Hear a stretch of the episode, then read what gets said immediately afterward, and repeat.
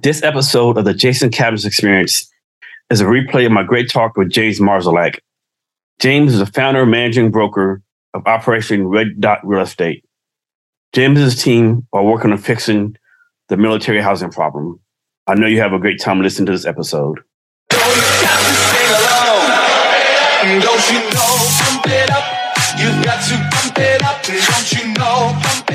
This is the Jason Cavness Experience, hosted by Jason Cavness. Join Jason as he talks to small business owners and startup founders and other interesting people as we gain great insights about business, people, leadership, HR, and how each guest strives to be great every day. Hello, and welcome to Jason Cavness Experience. I'm your host, Jason Cavness. The Jason Cavness Experience is brought to you by Cavness HR.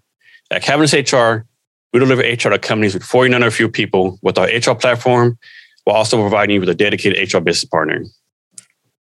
Our guest today is James Marszalek. James, you ready to be great today? Absolutely, man. Let's do it. James is an Army veteran who spent seven years in the Army with 5-1 Cav out of Fort Wainwright, Alaska as a scout. He deployed to Iraq in support of Operation Iraqi Freedom, supporting 5th Group Special Forces in the fight against terrorism. His entrepreneurial spirit was formed at 15 years old with the book The Millionaire Next Door, and spurred several unofficial entrepreneurial projects, starting ironically, ironically basic training from the Army. Currently operating a real estate company and a hedge fund with a mission to end the military housing crisis, help service members get housing ahead of the relocation to avoid long hotel stays, other stresses. James, thank you for being here today. I really appreciate it. It's great to be here, man. How are you? I'm great, James. So this is gonna be a great story, great, great conversation. Yeah. Um, so it's always fun how people have things in, in common that are, but not really, they're in common. You wouldn't have to think about it, right? Right. So I grew up in uh, West Texas, Odessa, Texas, oil field, boom and bust. Yeah. And you spent some entrepreneurial time in the Bakken, oil. is it, is it called Bakken? Yeah. Bakken oil Can you tell me your experience there? That was a wild time, man. I've been to a couple of places around the world that don't feel real. They feel like parallel universes. And North Dakota was one of those. A gold rush is not something you see very often. And to be on the inside of it, you just see things that you never see anywhere else. I've never seen money move faster. I'm watching guys that come in at $130,000 a year, but they're working 12 hours on, 12 hours off for, you know, two weeks. So they're working six months out of the year, but just when they're working, they're working. Uh, I went out there to uh, acquire my CDL, which the military helped with, luckily, because I had a military license. Uh, go out there, buy a couple of trucks and trailers, and we're hustling 24 hour shifts. And so we're out here hauling crude oil off of the rigs. And it's not like you like you're like you're doing engineering or high. It's like just basic Truck labor, driving. basic labor stuff, right? Yeah, yeah. We're it's not long haul, so we're staying in a hundred mile radius of Williston, North Dakota. We had a couple of contracts with Halliburton, Suncoast, a couple other players out there. And it's funny, like, eh, like I know in Odessa, Texas, like Monahan's, Snyder, Texas, always boom and bust. Like yeah, yeah. the boom comes, people like buying Cadillacs, houses they Mhm. can afford. Like Mhm. The bus always come, right? It's Yeah. like no one Yeah. prepares for it, right? yeah, you're you, you kind of ride the wave as far as you can, and that's exactly what I did. So I got in around 2012, 2013, and uh, it crashed in 2015. You know, OPEC sticking their nose into things and price fixing, and you know they're very threatened by, you know, I think we're still discovering how much oil the U.S. has. It's a lot. People, yeah, like, like it's like every two years in West Texas, Permian Basin, like it's a new oil Yeah, find, like yeah, yeah. new technology. Like Yep.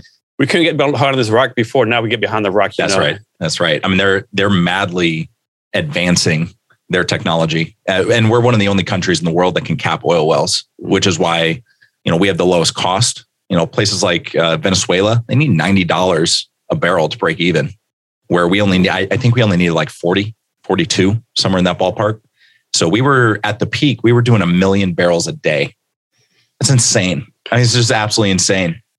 So, you know, I went out there on a whim and no job, no place to stay, didn't have my CDL license yet. And four weeks later, I was driving, Yeah. which was crazy. I mean, it's a great way to get up, get, do the come up, right? You know, you have nothing going on, just Yeah. go to oil field and Yeah. someone's going to hire you. Oh, yeah, absolutely. And, and that was the thing is, uh, you know, everybody was, I mean, rent for a living room was $1,700 a month, you know, Yeah. and, and that's part of it. And so I felt real bad for the real estate investors out there because they were building brand new apartment complexes, hotels. I mean, we're talking like eight story buildings. These were multi, multi million dollar projects. And most of them were 75% complete when it crashed. Yeah. like, I mean, rough- thing you, rough you-. I mean, look at your history, right? Like, why Yeah. you build all these like on Odessa Tech, I had friends like who were renting like they're like a couch for like a thousand dollars a month, yeah, right? right, right. Because they knew they rent a couch for a thousand dollars a month, they might be there like eight hours a day, right? Yeah, right. I mean, you you literally my life in North Dakota was eat, sleep, work. Mhm. That's it. That's literally all you do. I lived in the truck the vast majority of the time. We were running 90 hour weeks. I had a crew of four out there that were running 24 hours. So the the rig would call us, you know, the, the top boss would call us, hey, we need water right now.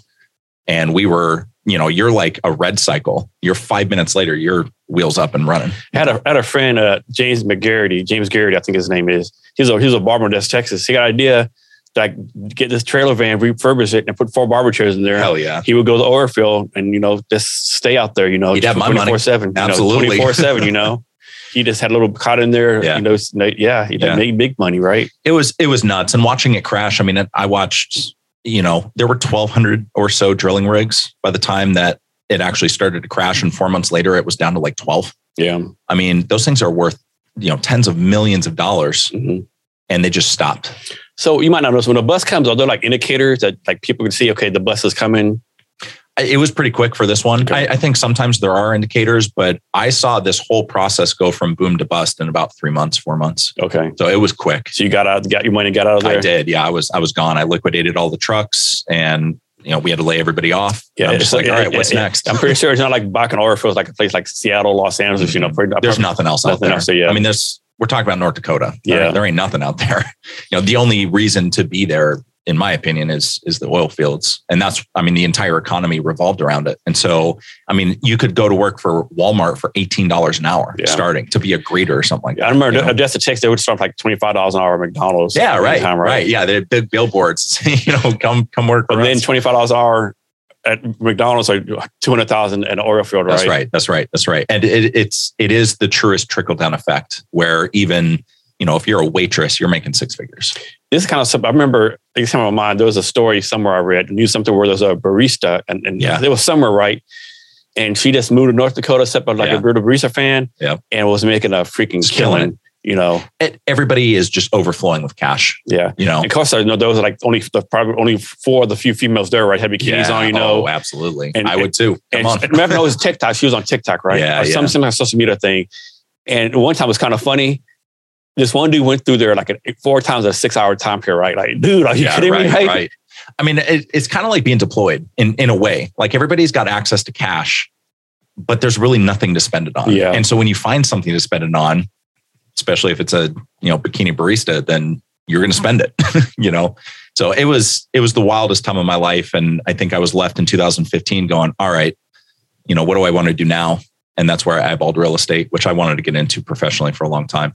So yeah. So next, um, just talk about the values for your company, right? 'Cause I think a lot of founders, entrepreneurs, they do values later down the road, but you do your values pretty early on. I did everything up. Yeah, I, I did everything up front. It was really important to me to define what the vision was, you know, mission, vision, values, and and really figure out what's the core infrastructure of who I want to be and who I want everybody, you know, because it's very important to me that not just me, but everybody from the top to the bottom of my organization needs to opt into that. You know, it's it's like an employment contract. You need to, you really need to be able to adopt yourself to the values, or it's not going to work. You know. So how did you come up with your values? Like, what's your process for that? I had an executive coach for a while, and uh, he really challenged me to sit down and think about. And and we went through a couple of you know edits and, and iterations of really thinking deeply, like on a philosophical level, not thinking about who we wanted to be, but thinking about thinking about who we wanted to be. You know, and that's kind of what philosophy is all about. And so we we really dove into at scale. What is this going to look like?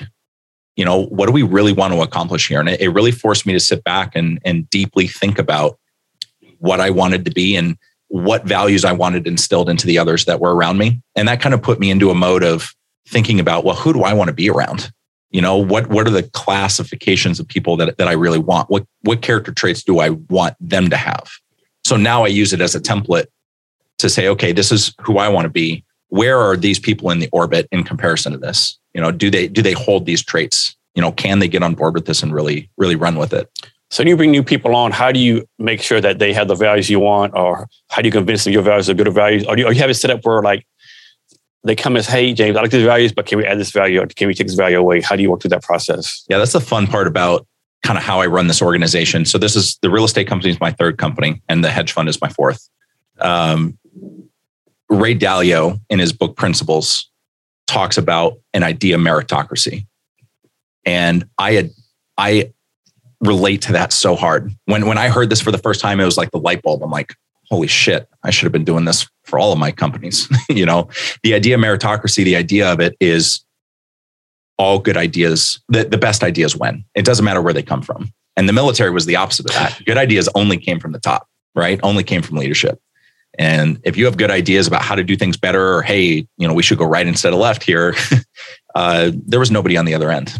And here, I treat the company like a sandbox where everybody gets a voice at the table and I bring together true experts and then I have them debate until we've got the best answer, you know? And so I, I think it's, I'm looking for people that are A, willing to fail, which I think everybody is afraid of, right? They, they view failure as a bad thing. I view it as a good thing, kind of like the, the Elon Musk model, right? Where it's like, we're going to fail as quick as we possibly can to get to the right answer. I, I definitely relate to that. Um, but I think everybody should have a seat at the table. And so I'm, I'm looking for people who are willing to step out and be willing to challenge the status quo. That's probably the most important thing to me. Yeah, my plan in my company is like whenever I interview people, my plan is like you know ask them. Well, hopefully they read the value, but kept my values yeah, right. Of, of, my of my values, which one you agree with? Yeah. Which one you want to take away? Which one you want to add? Right. Yeah, yeah. If you interview someone, they can tell you one of their values, like what's going on here, right? Right. And like I like the Elon Musk. I think Elon Musk. Had the question was, "Tell me about the time you failed." Right. Yeah. And people think it's a trick question, right? Like, right. say you know it's, it's only how you fail, not what you do overcome it, right? Mm-hmm. That's mm-hmm. people don't realize that's a key. Like the key to how do you overcome there's, that failure? There's something really important I learned in the military in combat, and it's it's how you judge people. And I don't like judging people, right? That's not a that's not a good thing to do in in general. But in this particular case, it's really important. I can say whatever I want to you, right? But I can manipulate what I say I can even manipulate what I do, right? I can make you think that I'm doing something that, that I'm really not. But in combat, when the bullets start flying, the man to your left and right have to rely on their muscle memory. They have to rely on their training. So how they respond to that moment in the moment can't be manipulated. It's in it's a visceral, instantaneous response, and you get the real version of somebody's character in that moment. And you see it in other things in life too. Like somebody cuts you off on the freeway. Like I'm in the passenger seat driving with somebody, somebody cuts them off. Watching them lose their freaking mind and go road rage level, like that tells me a lot about that person. And not knowing that person I cut you off because the, the, the, wife's in the car pregnant. Right. Yeah, right. Wife's in the car. I mean, you never know, right? But There's of course, zero contact. Right. But then it gets a natural reaction, right? You right. know, like, yeah. So I, I I've built this thesis that I am watching very closely for how people respond to situations in the moment. And that I found, and it's never let me down, that shows me a person's true character. So somebody posted this on LinkedIn the other day. Uh, this is a CEO of some kind of tech company in the Bay Area, right? He talking about how this person came to interview. She high credentials uh, from Google. I was yeah. for a job.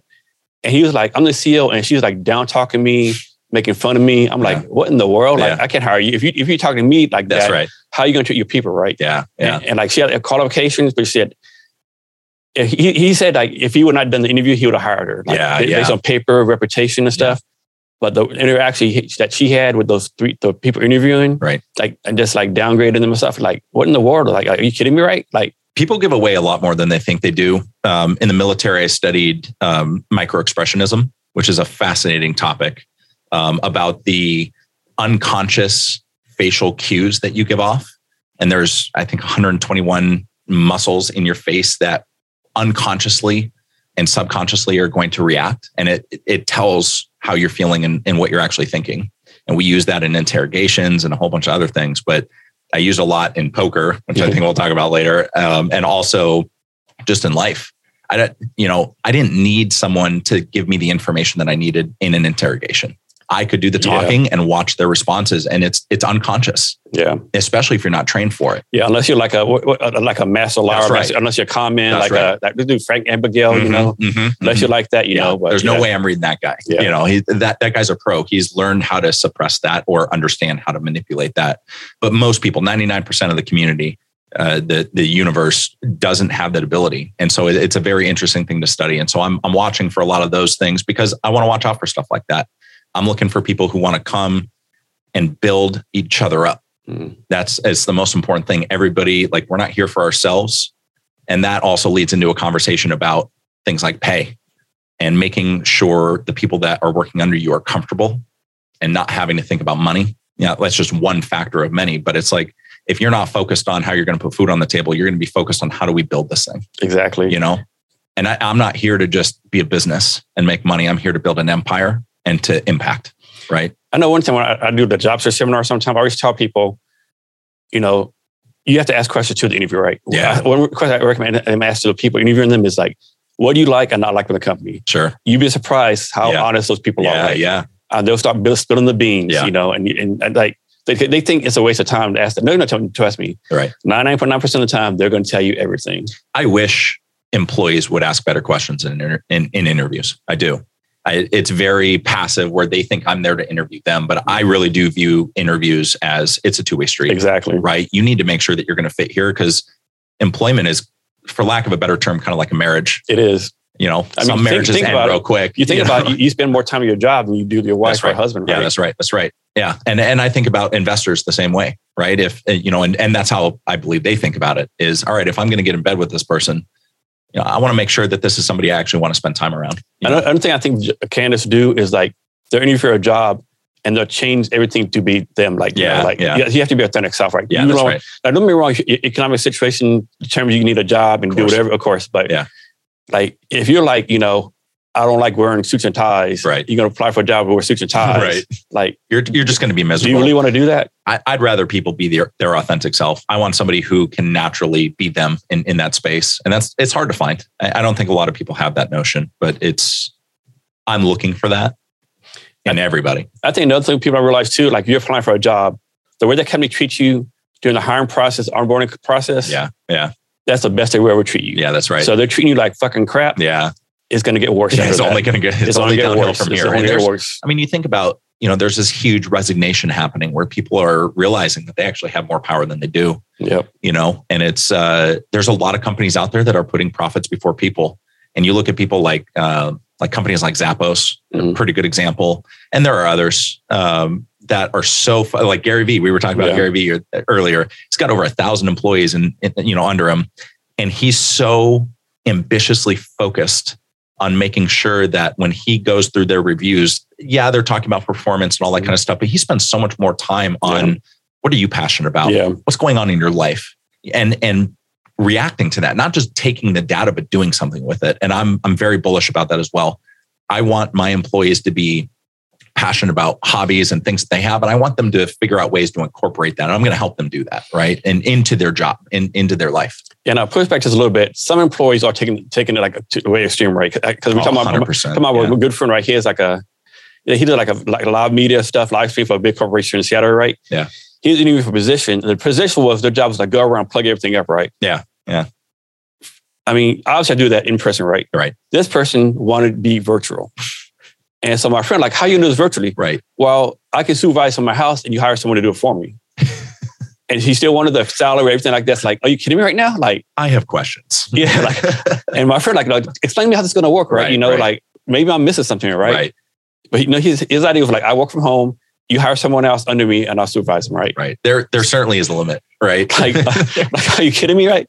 Like, help me understand some people do, you know but that's the other side of it is some people don't get it so there has to be logic behind it Yeah. right everything that we do my my director of operations steve lynch is really big about this everything we do has to be moral has to be practical has to be um legal I think the things right now, if you want a job, there's a job out there for you. oh sure It might be a job you want to do, but Right. if you like, you're like you're about to, you know, get kicked out of your house or Yeah, something, there's yeah. there's a job out there for plenty you. of jobs yeah amazon's hiring everybody Yeah. I, I just I, I was talking with somebody that works for Amazon, and uh, they're they're like, you know, once you get fired or let go from Amazon, mm-hmm. there's a very slim amount of those people that are allowed to come back. yeah.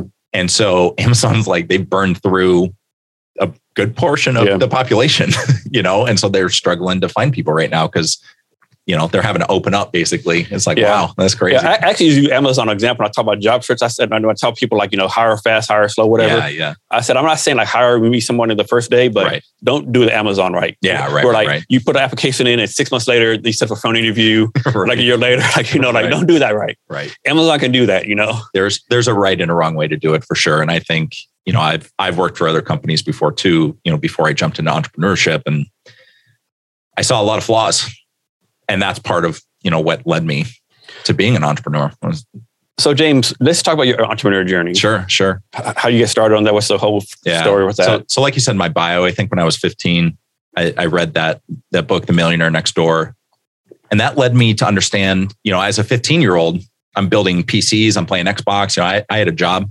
You know, I, I started when I was 13. I had a business card. One side was mowing lawns.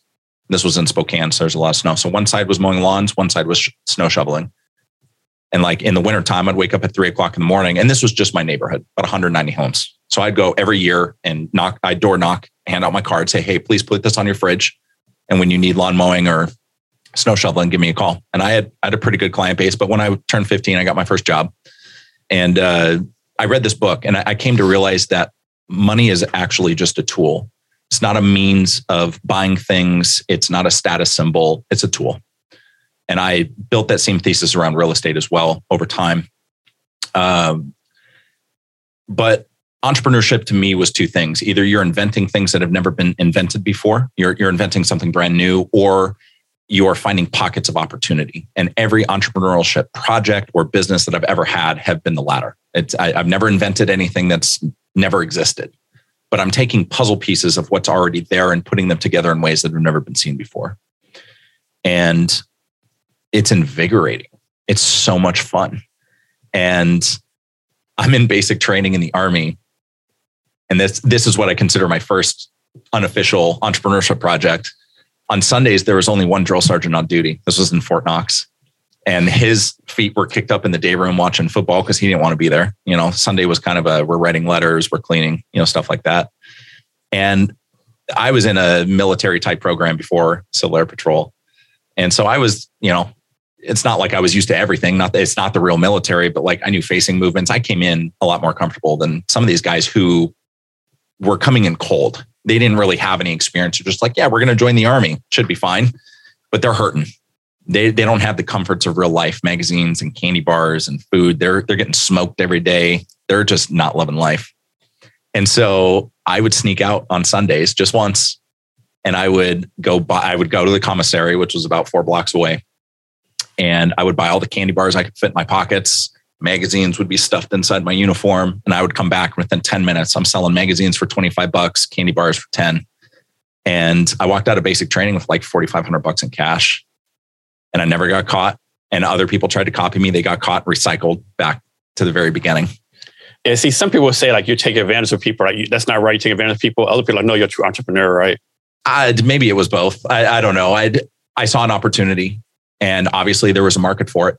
Again, that was another situation where everybody had access to cash, but nothing to spend it on. Because, you know, once a week you could actually go to the ATM and pull out 300 bucks. And so it, it was just an opportunity. And I'm glad I never got caught. It was a risky thing to do you know, it, it, very well could have got me booted.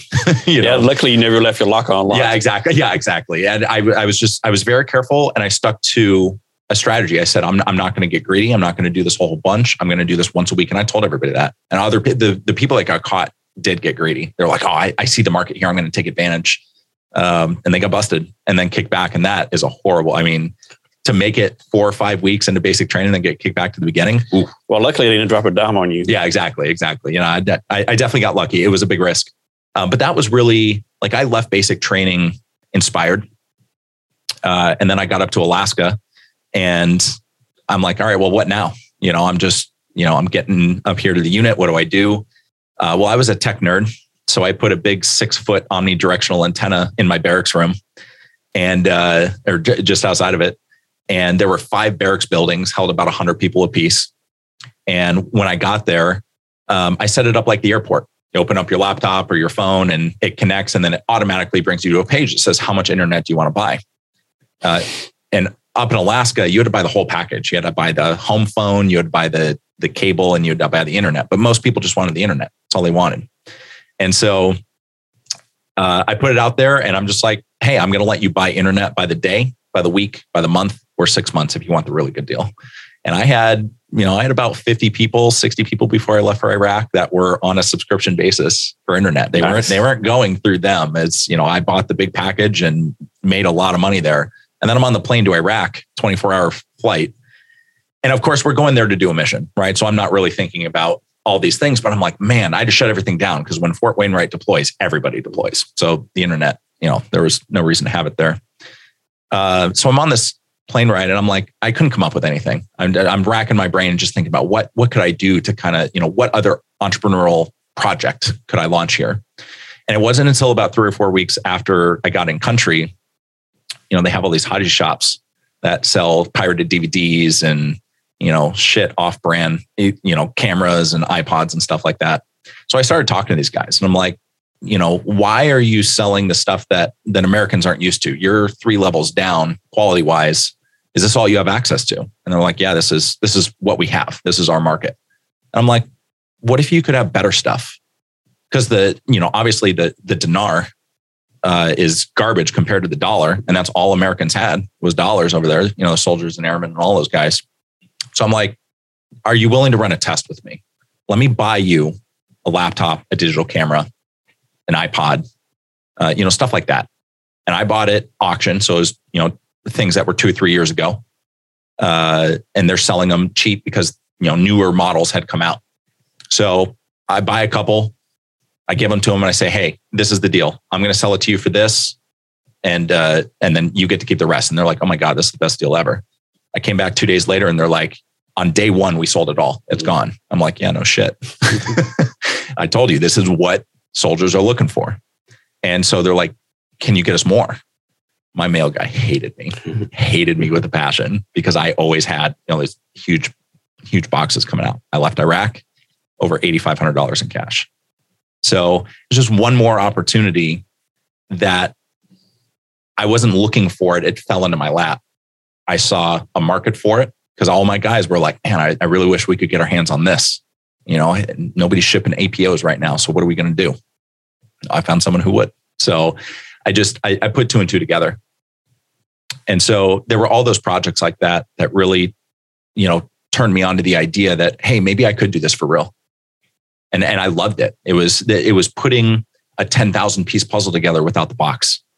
I didn't get to see what the picture was. The message was the picture, but you had to put that shit together. And you didn't even get all the pieces.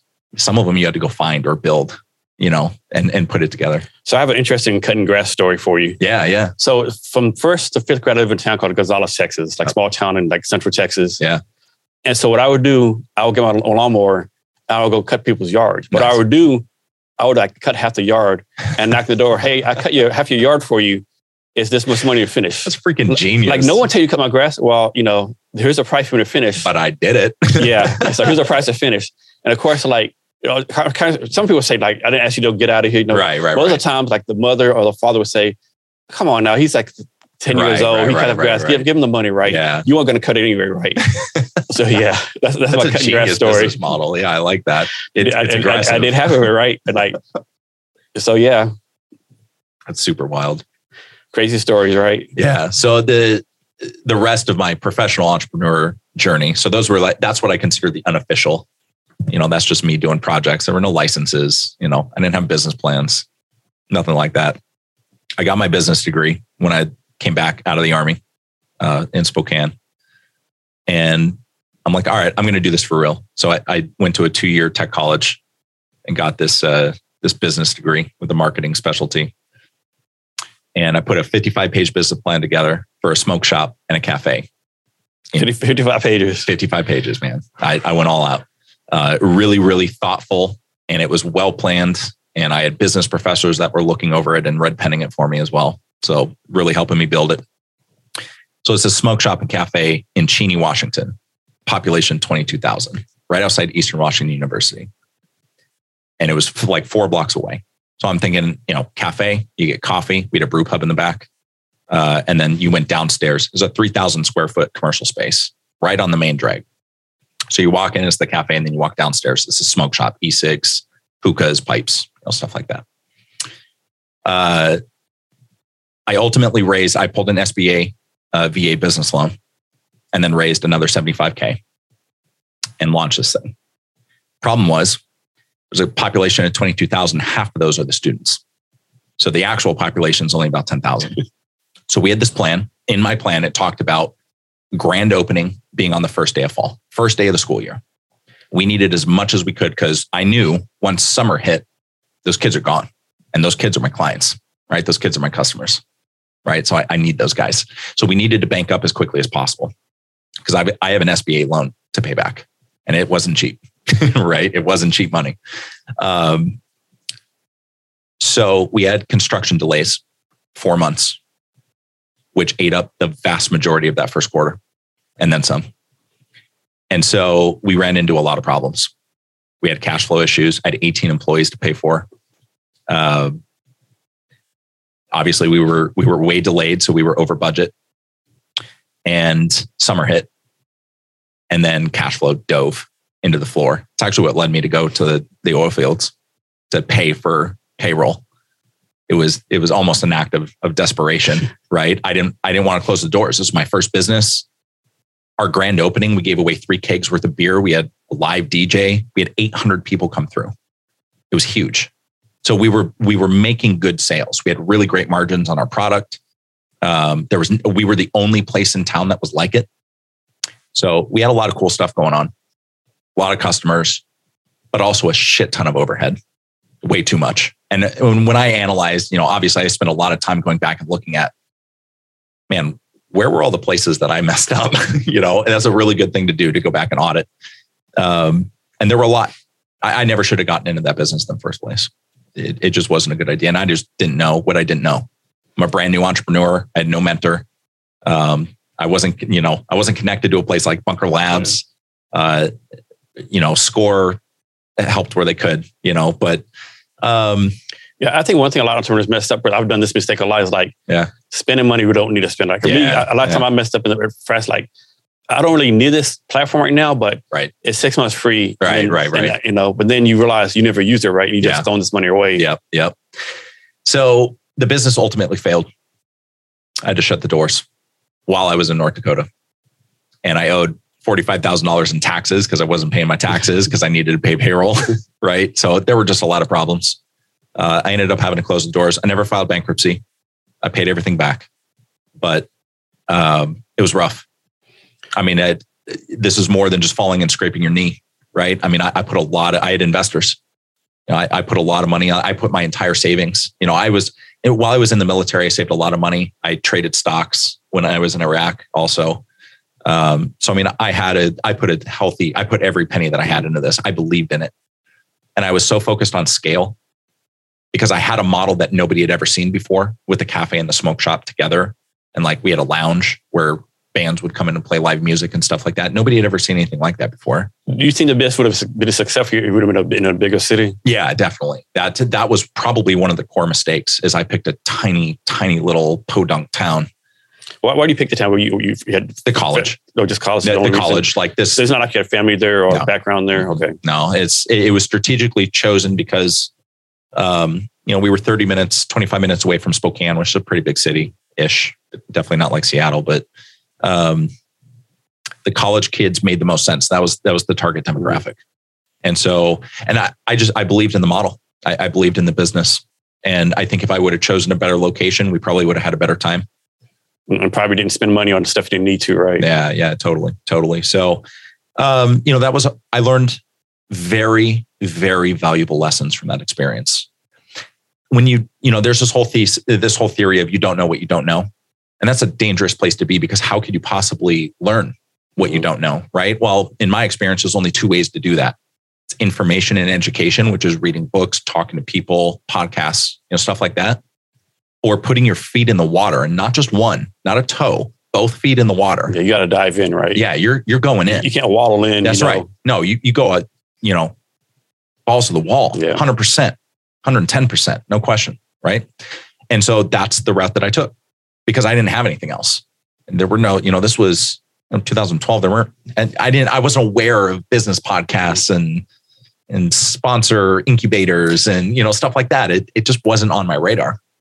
And so, you know, before I closed the doors to that business is when I left for North Dakota. So I'm working in the oil fields, working 90 hours a week so I can pay my employees. Um, and ultimately, we just ran out of cash and and I wasn't able to get the North Dakota thing. I mean, when when I ended the North Dakota thing, we were killing it. I mean, it's just absolutely murdering the scene. Uh, but it took me a minute to get up and you know, up and running. A good thing is good that you- you're humble enough to take those lessons. Right? A lot of people like Yeah. don't take the lessons. It's like, yeah, right. it's right. not my fault. It's, it's the economy, the market, it's the Yeah. college students. it was my fault, Yeah. hundred percent. and like you took those lessons and they're doing something better now. Yeah. Well, and you know, we we were talking about Paul Akers earlier. He wrote a book called Two Second Lean, uh, and there's so much of that that I really relate to about constant small improvements. He pays his employees 30 minutes a day to look at something that they touch and improve it by two seconds. Two seconds means nothing in the moment. But when you daisy chain those two seconds together over a year or five years or 10 years, and then multiply that by 160 employees, holy shit. Massive, massive improvements and gains over time. Now it's now it's exponential, right? And so that is one of the the philosophies that I really took early on is I don't want to just come into this and just kind of plow my way through it. I want to learn from every single thing that I possibly can, whether that's other people or experiences or whatever. But I'm looking at every opportunity as a way to how do we improve from this? What can we learn from this? And then have continuity, right? And have have it be so brand new employees that never learned that lesson can still learn that lesson without having to learn it the hard way. So James, how do you bounce back from this? Like I, like I said earlier, like a lot of people don't take the lessons. They Yeah. like, oh, will we be? They don't bounce back. You know, they they go to like a, a lifelong depression, so to speak, and Yeah. never recover. How did you recover from this? I think once I lit the once I lit the entrepreneur spirit, there's no dimming that down. There's there's no extinguishing that. And so when I, you know, there was a time of it's like, well, shit, you know, now I've got a black mark on my record. Right. Any other any other money that I go and try and raise is gonna, you know, people are gonna. I, I'm not gonna hide this. You know, um, people need to know that I've I've tried I've I've I've struck out you know, and I, I have fallen and crashed. Um, I think that's important for people to know. But I think people look at it the wrong way. You know, you look at, I mean, there's all of these stories about these multi billionaire entrepreneurs that filed bankruptcy, and sometimes not just once. So, entrepreneurship isn't about hitting the grand slam on your first swing. There's a process, and you may fail. And I think if you're so afraid of failure, you shouldn't be in this game. You have to be open to learning. You have to be open to failure. There's just no question. And so I think there was a period of time where I think my time in North Dakota was good because it forced me to just, I put my head down. You were actually doing something twenty four seven. Yeah, right. I'm just, I You, mean, you had no time to be feel sorry for yourself. Mm-mm, mm-mm. And and at that point, I mean, I wasn't even, and, you know, we were killing it, but I wasn't making money for me. It's not like my pockets were fat. I had to repay all these taxes, and you know, I had I had debts to repay, and big ones. You know, six figure debts. So I'm out there just trying to get back to zero. Another thing, a lot of people too in this situation is like, I'm not working. On, I'm not working on oil field. That's beneath me, right? You right, feel that? right, right, like, right. Like you like nothing beneath me right now. I got right. I got to make it happen. Well, and, and I saw it as a way to make money fast, and it was. Holy shit, was it? you know, not as fast as I would have liked, but you know, by the time that I moved back to Tacoma um, to get into real estate, you know, I had forty or fifty k in the bank, and that was enough for me. You know, that that was enough for me to go. Okay, I've got float, so I can I can move there and not have to go get a job right away, which I didn't. I got my real estate license and and started hustling again. Built another business plan. This time it was only forty pages, but you know, but still. So, you know, I I knew real estate. I was always interested in real estate. You know, you read Rich Dad Poor Dad and, and stuff like that, which was very correlated with the Millionaire Next Door during that time. And so, you know, I always had investments. You know, in 2011, I bought my first house and house hacked it, and you know, just sold that in 2020. You know, but um, I was always interested in flipping houses too, wholesaling, you know, stuff like that. So I I got into the investor game while I was getting into the professional game, uh, and that went really well. But you know, falling down, you really only have two options. Either you're going to stay there and let it consume you, or you're going to get out of it. You know, this is the the mouse and the butter type of a you know type of a deal, uh, and I just was not willing to stop. Mm. I had ambitions to build something big, uh, bigger than me. None of this has ever been because I just want money. Yeah, yeah. I mean, what is it? Any entrepreneur says, "I want to do this because I want to get rich." They always fail, right? It's a bad. That's a bad motivation. Or people are like, I, I, I, I'll, I'll build any idea, whatever the case may be. You got to have Right. a cash flow because this. Right. We're talking about this, but this shit sucks. It, it sucks, right? the the irony is if you do it the right way, there's more money involved. Oh yeah, without a doubt. Yeah. If if you're not focused, you know, I, I think about money like a carrot on a stick for most people. So they're chasing it. And that means they're ignoring everything else. And it's just not a good way to do it. I've seen so many people fail. I mean, the SBA says that too. It's, you know, 80% of businesses fail in the first three to five Yeah. years, something like that. So you're already up against a mountain, you know, and, and that's, I, I really view that's a good way to see it. You're at the base of the mountain and you're going to climb this thing and it's huge. People don't realize. So you might have everything, the right team, right everything. Mhm. You might Mhm. still fail, right? Like Yeah. just stuff happens, right? People, people who train for decades to climb Everest still die. yeah. They still die. They, they they end it. It's done. They're out. And so, you know, you need to do everything that you can offset that. I think my biggest mistake was, you know, the military. I don't agree with everything the military does or their philosophies, but one of the ones that really did stick with me is the, and it's always cheesy to say, but the 90% preparation, 10% execution. And I drive that into everybody around me because I just believe in it so wholeheartedly. And I see so many people come up with this great idea. They'll do 10% preparation, be like, let's go. We're rolling. That's, you know, my, my analogy about the 10,000 piece puzzle. That's putting together, you know, 50% of your edge and then saying, okay, I know what the picture is. Let's go. And it just doesn't work like that. You need to take the time. Nothing in entrepreneurship happens fast. And that is my biggest frustration in entrepreneurship because I have a good idea, I have a good plan, I know what needs to happen, and it still takes time. So my challenge is I'm not a patient person, right? You're right. I don't think I'm not patient. many people aren't. but to be an entrepreneur, you gotta you gotta have patience, right? How how have you been able to like like have more patience in your entrepreneurial journey? the honest truth is, I don't think I've, I'm not a patient person either. Again, my military spirit comes out and it's all right, we've got a plan. It's well prepped. We're trained. Let's go do this thing. You know, um, I've had other people around me. My, my executive coach really lit me up to this in the beginning where, you know, he picked me up at, at one level and like six months later, I'm complaining to him, like, man, why is this going so slow? This should be going faster. And he said something to me. He looks at me and he goes, James, turn around look at where we've come in six months. Like, let's objectively look at how far you've come in six months. And he was right. I turned around and looked. I'm like, damn, that actually actually is a, a pretty good That's one chunk. thing I forget. right? I forget to do that a lot of times too. Context, like stepping back and looking at the bigger picture. Because when you're an entrepreneur, you're so close to what you're building. You're so close to what you're doing. And I think it's very hard for entrepreneurs to step back and be like, all right, let's look at the bigger picture now. Let's look at the context of what we're doing. And my director of operations is he has to tune me up on this quite a bit as well. You know, I'm I'm always like, man, we should be able to do this faster. No, no, no, no, no. Look at it. Look at it like this. Um, so it, I think it's taken other people around me that can that are naturally looking at the bigger picture.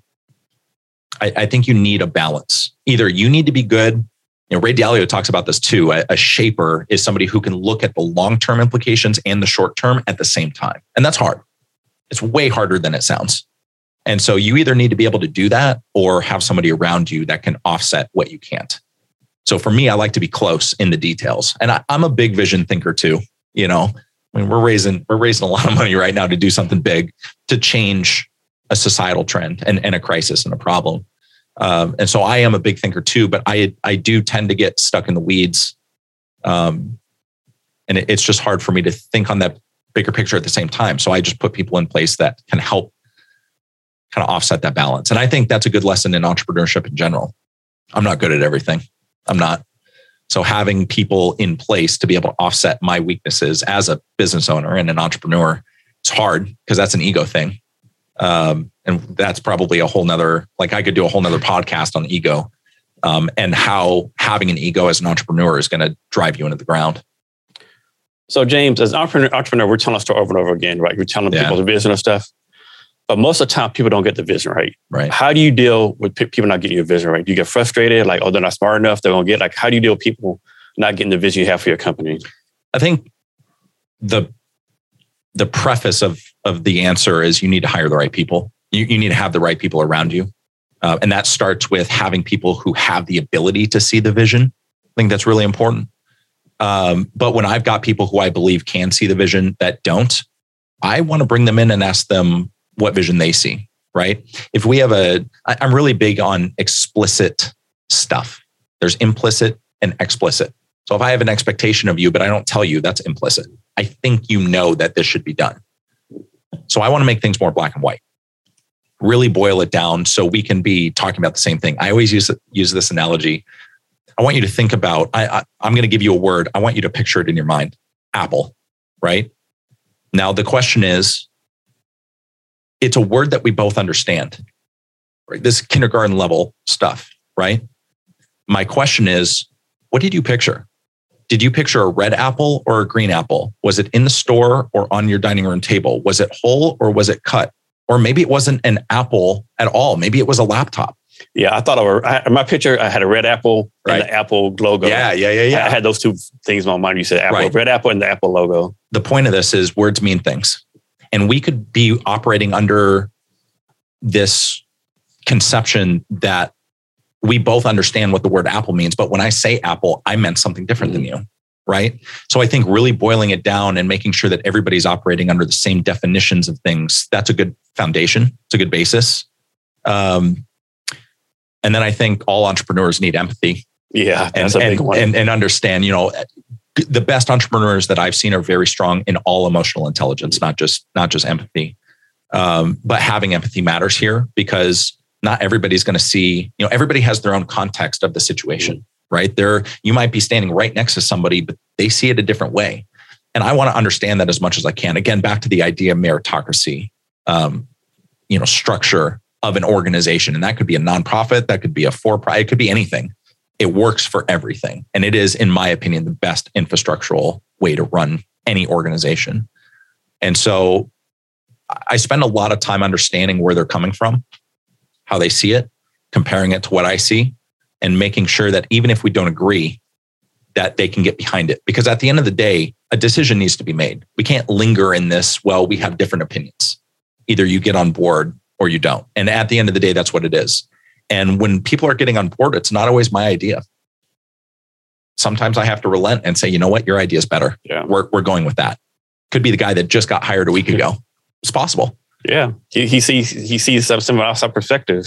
I I also think about this a lot. This this is really relevant to this question. You ever seen a 3D movie? Yeah. Okay. Yeah. So you go into the 3D movie, you get your glasses, you sit down. You ever take the 3D glasses off? All the time. Just to see? All the time. Right? It's an yeah. interesting thing because yeah. you can still make out what's going on, but mm. something's wrong. Right? Something's off. And it doesn't work as well. It takes a special lens. And I think everybody has their own set of 3D glasses that allows you to see something that's there, but not everybody can see it without that mm-hmm. particular lens. And that's kind of how I view this whole conversation is I want to I need to put on your glasses to see what's going on, to see what I can't see. And now I can see something that is right in front of me, but it's a different context. Right? So I'm I'm constantly striving to put on other people's glasses mm-hmm. and that have special lenses that see things that I can't. You have a different background. You came up differently. You had a, you know, you grew up in a different environment. You had different experiences, um, different cultural norms. All those things play into how you see things today, right? That's yeah. your lens. Yeah, that, that's exactly. your that's your 3D glasses. And so I'm really bullish on understanding where everybody's coming from as much as I can, um, because I think it all matters. You might be able to see something that I can't, and it's the right answer. Mm. I want to know that. Yeah, I think communication is a big challenge too. Like a lot of people, like they'll tell someone one thing, that person hears something else. Yeah, yeah. And they go tell someone, so and so said I could do this. Right. Well, no, I didn't. I said this. Right. No, this is exactly what you said. Well, I meant, I heard, you know, yeah, it's yeah. like, like, what's that game where there's 10 people and one person whispers in the ear? Telephone. But, yeah. But the 10 yeah, person yeah, is like completely not even anywhere close, you know? Uh, there's no doubt communication's a big one. I think the other factor of that, that's a miscommunication. I think the lack of communication is a big one too in the corporate world and in the military, especially, we're not encouraged to have this sandbox environment. We're encouraged to follow orders and shut the hell up. Right. So I think it's also about changing or modifying people's understanding of what communication needs to be. How do you communicate and articulate your authentic self and, and what you see and what you think? I think a lot of people are so afraid of the consequences of being honest about what they think. And that's why I like the sandbox. We built an environment that makes it okay to be wrong It makes it okay to bring your ideas to the table for consideration. And we've built a template and a structure around, you know, hey, if you're going to bring an idea to the table, here, here's the template that we need to objectively look at this and understand where it fits into the picture, you know? Um, but building an environment where people are open, where it's encouraged for people to bring ideas and thoughts to the table, I think that's a that's a game changer because that doesn't exist in very many businesses that I've seen. It doesn't. And the military is bad about it too. Like I, I, so many times where somewhere I ranked, we had no experience in HR. God, we're doing like this. Like okay, yeah. like I remember times I was a captain, you know, and this lieutenant colonel told me he had no HR experience any. Yeah, yeah. Told me what to do. I said, so you should do it like this. No, right. we're doing like this. Of course, right. The full colonel, yeah. general blasted his ass. Yeah, that's right. And said, did you ask Jason what to do? Right. Right. Uh, right. From now on, listen to Jason. And that's, you know, that's an authoritarian mindset. And that, again, going back to the idea of meritocracy being the best, a dictatorship or authoritarian uh, leadership model often doesn't work. It, it has a lot more cons than it does pros. And I think a lot of it has to do with control. And if you're going to run a successful business and be an entrepreneur, you have to release control. You have to trust other people. Yeah, I, I know in the military, like like, but most people in the military are collaborative. People ask me, they think no, military authority. Say there are some, but for the most part, this is my experience. All the good leaders ask the people how to do stuff, right? Yeah, collaborative. Yeah. You know, yep. they're like, you might do exactly what you want, but give me your viewpoints, right. right? Yeah. All the ones who like got bad report cards or whatever, or yeah. like they like do it my way or no way, you know. Right. And I had so many leaders in the beginning that were like that. I consider them bottom of the barrel leaders. They didn't understand leadership; they understood power. Mm-hmm. And you're certainly not getting my attention with that kind of model. So funny, it wasn't funny. It's funny now. It was from the time I had this one job with the person in charge. He would make a sign out on the board, right? Mm-hmm. Even to go to the bathroom, that's like right across the hallway, right? And of course, you all shut down on him, right? He got relieved like in six months. Absolutely. We like we we did we did the bare minimum. Yeah. And the next person that came in, we're like, we just went all out. We don't know anything about you, but we're, we're gonna make you look good and make the look good. Yeah, that's right. That's right. I think I think it's hard to teach leadership because you you need to have some underlying traits that make a good leader. Like you need some kind you of know? empathy and emotional intelligence, you know. Back to emotional intelligence. I think I really do think that's the foundation of leadership. Yeah. Yeah, I think any, any organization is good people, bad people, good leaders, bad leaders, you 100%. know. Yeah. I, I haven't been the greatest leader over time. I've, I've had to learn a lot of lessons. Leadership and entrepreneurship is a journey. I think that's what needs to be understood. It's there is no finish line. You're always learning, you're always growing. Um, but you're not born with the concepts of emotional intelligence. You're not born with the concepts of leadership. That means you need to learn it. And so, you know, a lot of people learn it growing up. They get it at a really young age. Other people learn it when they get exposed to certain people, mm-hmm. certain environments. And some people Army definitely have an elitist attitude, right? I remember I was a mm-hmm. lieutenant. I was going to dinner with the, the, the person I know, no lieutenant, right? Yeah. And so we just this place we were in Germany. He would go to eat, eat dinner at this German restaurant in Germany. I think it was a German restaurant. Mm-hmm. And he went in there. He seen the soldiers. He said, "We got to leave." Like, why? My soldiers on here. Like, are you kidding me? Right? You can't eat dinner at the same place. I'm right. not. I'm not saying go to have tequila shots with them, but like, they're, they're, there with their family having dinner. Like, I like, are you kidding me right now? Right. And you know, and and and everything, every metric that we got measured on in the company, his platoon was always last. Right. Yeah. Yeah. Because this guy, like, he would do stupid shit. Like, you know, at one time, now this is ridiculous. They would do PT he was like he he, he will pass in his, on his bicycle. He counts the platoon on the day because the platoon sergeant didn't call the, the platoon to attention while he rode by the bicycle. And he's telling me like, I love those. Stories. Like, those are, so great. are you kidding me right now? Yeah. Like, you expected him? Uh, like, yeah, because I was, I was prior list, you know, he's yeah, yeah. I, I trying to yeah. tell him, but he just, he just, like, who are you, guy? yeah, he just wouldn't get it right. And and that's the funny thing about the military is people think their rank makes them a leader. Yeah, and just could not be further from the truth. Only thing that works that is my experience is when the military spouse thinks the rank belongs to them. don't get me started on that. It's horrible. It's horrible, and it's it's frustrating. And I've I've met those those Karens. They they definitely exist, uh, and they're horrible. Yeah, you know, you will address me by my husband's rank. You can get the out of here. I know. like, no, no, just so much no. Um, but like some people get it, some people don't. Yeah, that's right. That's right. And and that is the problem. And and that's ultimately, you know, there were a lot of reasons that I left the military, um, but that was one of them. Is I got so sick and tired of seeing great ideas and having great ideas about how we could be more efficient, how we could train better, how we could do things better that were easy, implementable things Mhm. that didn't, that we're not changing the entire infrastructure. We don't need new software. You know, these were simple things. And because they were coming from lower enlisted, you know, they're they're not the lieutenant, they're not the first sergeant, they're not the commander, they're not the brigade commander. No, you don't get to have ideas, Yeah. was the notion that I got. And obviously, you know, I knew other, you know, I have brothers that were in different units that are like, oh, my leadership is the best. Listen to this. And I'm like, damn, that is that is pretty good, Yeah. actually. Um, and not to say that I had all bad leadership. I didn't. There were some really, really great people um, up and down the chain of command, but I touched a lot of people, you know, and and were under a lot of people that just were Yeah. And the challenge was like, horrible. like it's not like there's some good leaders that got promoted below zone ahead of time, Mhm, mhm. but it just seemed like most of the people got advanced were like the horrible people, right? yeah, that's right. Like because right. like they you know, in the evaluation system, army is like it's short term, right? Six Yeah. months, you know, Yeah. they don't think long term. Like Yep. you increase by by six percent or whatever by Right. a certain period. Right. But no, you, you burn the crap out of your people, right? Mhm. And so they leave, get promoted, another person comes in. I got to make it on Right. people's backs, Right. right. And this kills everyone. It's a hard thing to navigate, and I just saw an opportunity to do better from the outside, you know. And so I got out and turned around and said, "All right, how can I help my brothers?" And that's ultimately what really got me into real estate because it's it's a crisis. And the army's changed so much too. Like like right now, I would never advise anyone to retire from the military, right? Because seriously. they're really taking the retirement plan and stuff like that. Like I said, do your four six years, you know. Yeah, yeah, Now I would say like if, if you like have top eh, performance reviews, right, right. and people are telling you like who already know what the thing is like based on your performance, so you have a chance like make colonel or sergeant Right, major, right. Then maybe stay in. But you're just an average person. Yeah. do your four six years, get your Yeah. skills, GI Bill, and get Yeah. out of there, right? Because this is You're you're right about the evolution. You know, I I had a lot of family that was in the military during the Vietnam era and and after, and I always enjoyed hearing stories about, hey, what was daily life like in your world? And then I went through my experience, and obviously, complete. You know, it's a whole different army, not even remotely the same thing. And then I talk to people who are getting it now, and they're telling me their stories. I'm like, it's a whole different army. Mhm. I got out in 2012. It's a whole different army in 2020, 2021, 2022. You know, I mean, this it's not even the same thing. no. So I I don't know what to do with that.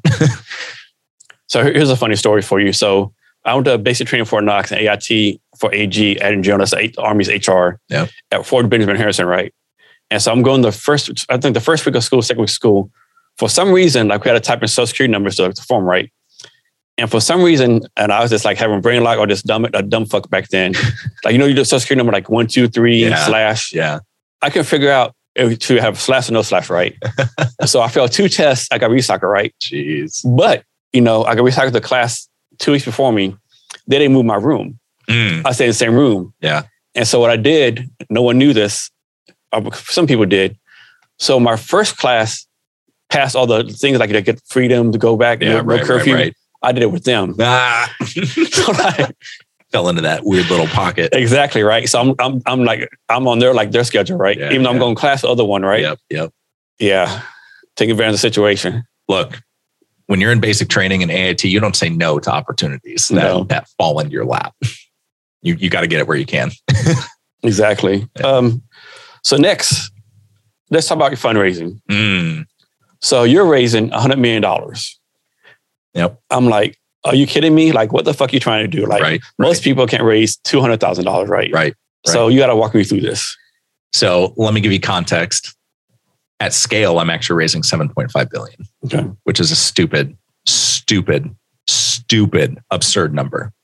I'll explain the scale in a minute, but the money is being used by real estate, Mm. homes in cash.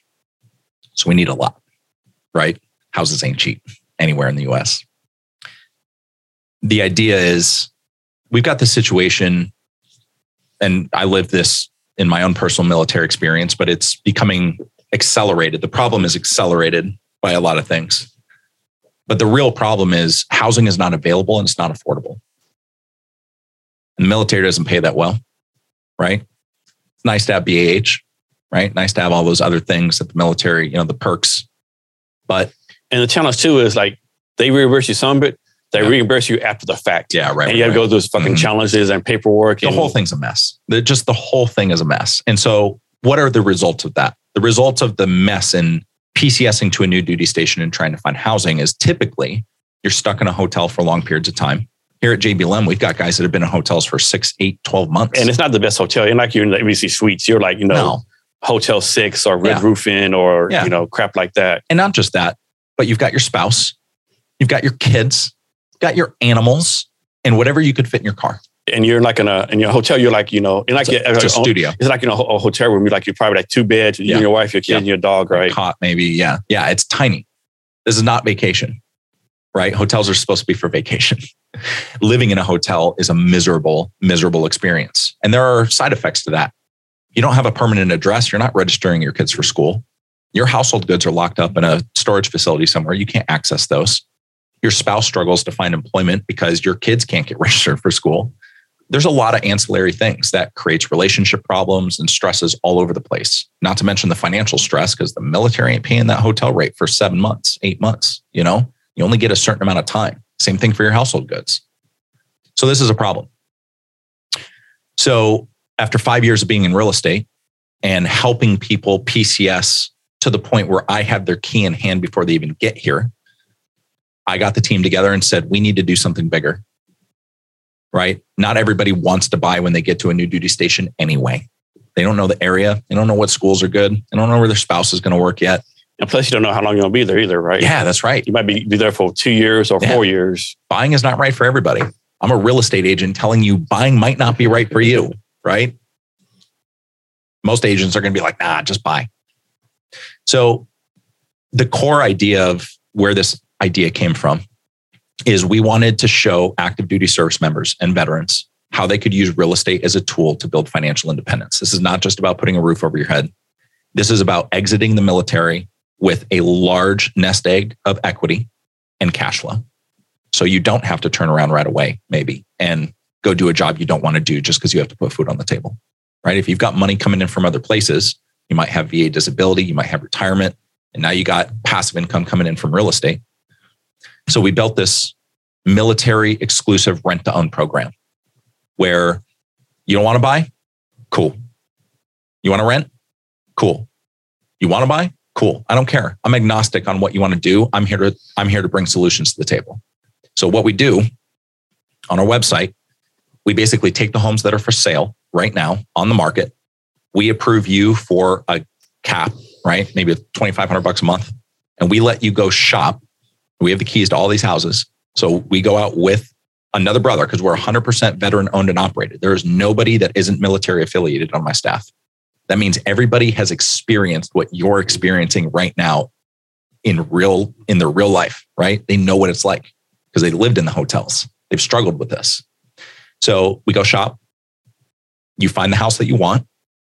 And I've got a nine figure bank account in the background, and I'm going to go buy that house for you to rent. But I'm going to give you an option to purchase at the cost that I bought the house for.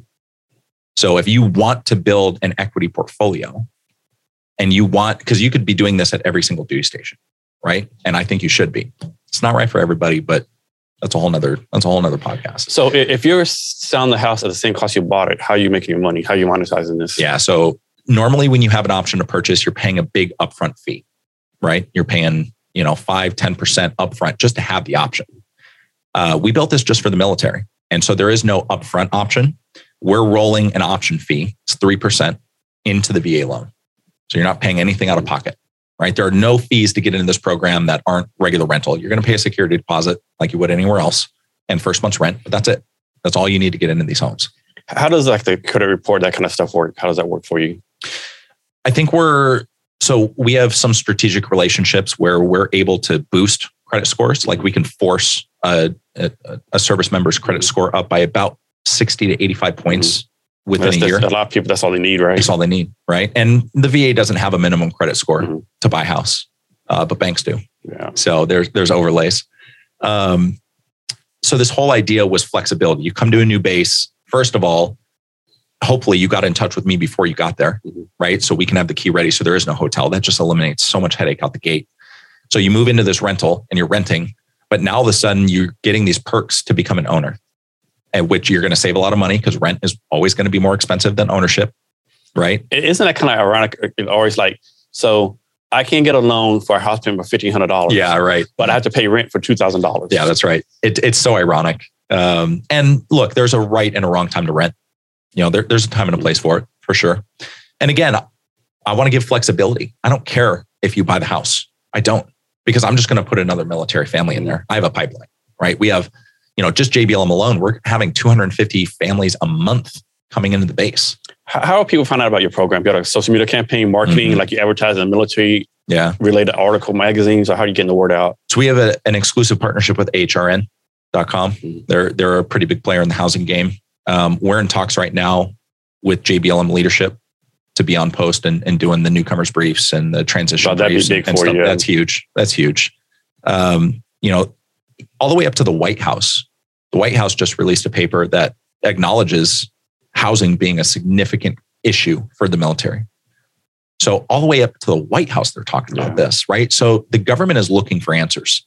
They need they need solutions, and the military is not in the business of real estate. They never have been, right? Yeah. There's only like 15 or 20 percent of the population of JBLM that can live on base just because of the population of homes that they have. Yeah. They don't have a lot of homes, so that they rely on the outside. You know, you got to buy a rent off post, and so that's kind of where this program came from. Is, and how ironic is this? A little bit of subject. Yeah. So the people who can afford to live off base, like the generals, colonels, they live mm-hmm. on base, and the people who yeah. can't afford the E4s, yeah. E5s, they can live off base. Yeah, yeah. Those are the guys that want to be five minutes away from work. Yeah. Those are the guys that they don't mind leaving work and driving a couple of doors down and being yeah. home. Yeah. I I couldn't do it. no thanks. So we came up with this idea in August of 2020. We launched our first hedge fund. It's a 506c. We're registered with the SEC. This is the real deal, right? We have lawyers, a whole nine yards, right? So we launched this big presentation and we're going after accredited investors. As high net worth individuals. You got to have a million dollars in net worth, not including your personal residence, or as a single person, quarter million dollars a year in income for two years, 300K as a married couple.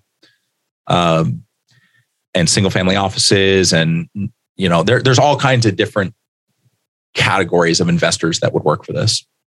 And pretty early, about a month in, uh, we're getting great feedback on the idea uh, we've got a you know a decent line out the door of people who want to you know do fifty thousand dollar investments and stuff like that, which was our minimum.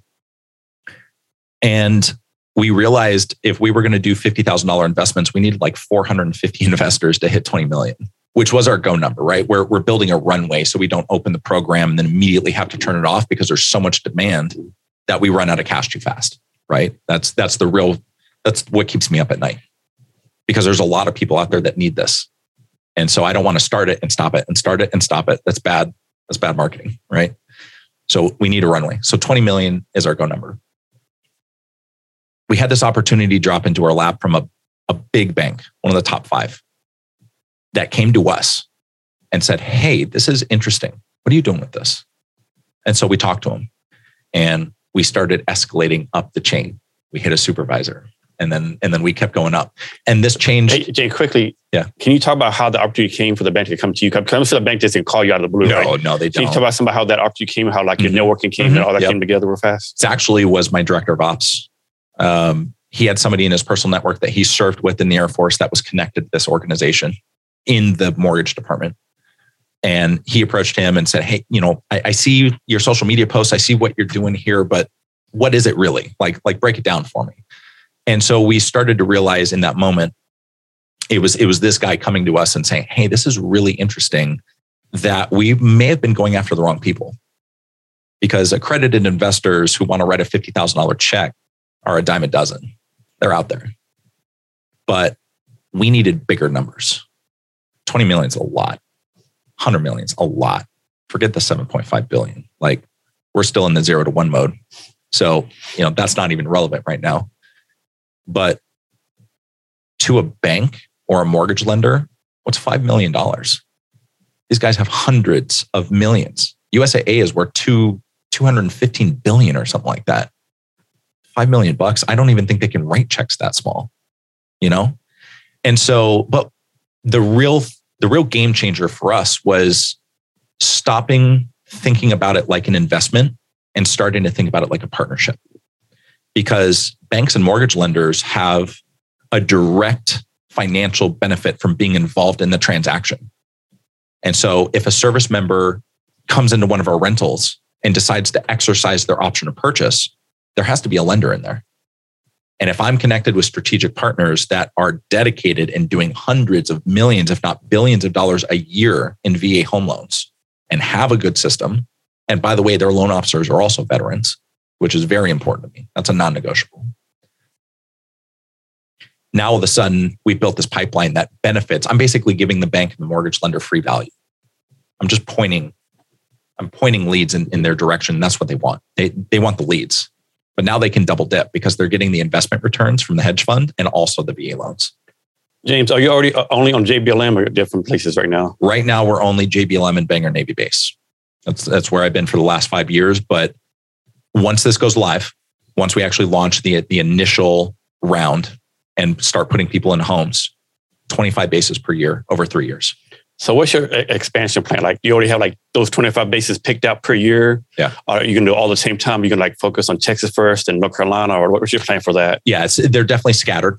So it's not going to be like, you know, when you look at the map, there's 440 military installations in the US. Uh, people still don't realize where the military is at, right? Yeah, like right. They don't realize right. that we're in, like, what's it called? Djibouti, mm-hmm, Africa. Mm-hmm, mm-hmm. Like they're people everywhere. don't realize all the places we're at in the world. They're, they're everywhere. But if we just looked at the US, which is where we're going to keep our focus for now, I'm not saying we won't go international. Like uh, you can buy homes in Italy and Germany, maybe Korea. I, I don't know exactly, but um, the US is the focus. We've got, we basically did a pretty hefty due diligence and narrowed that list of 440 down to 75. Said these are the most strategic bases for us to be at.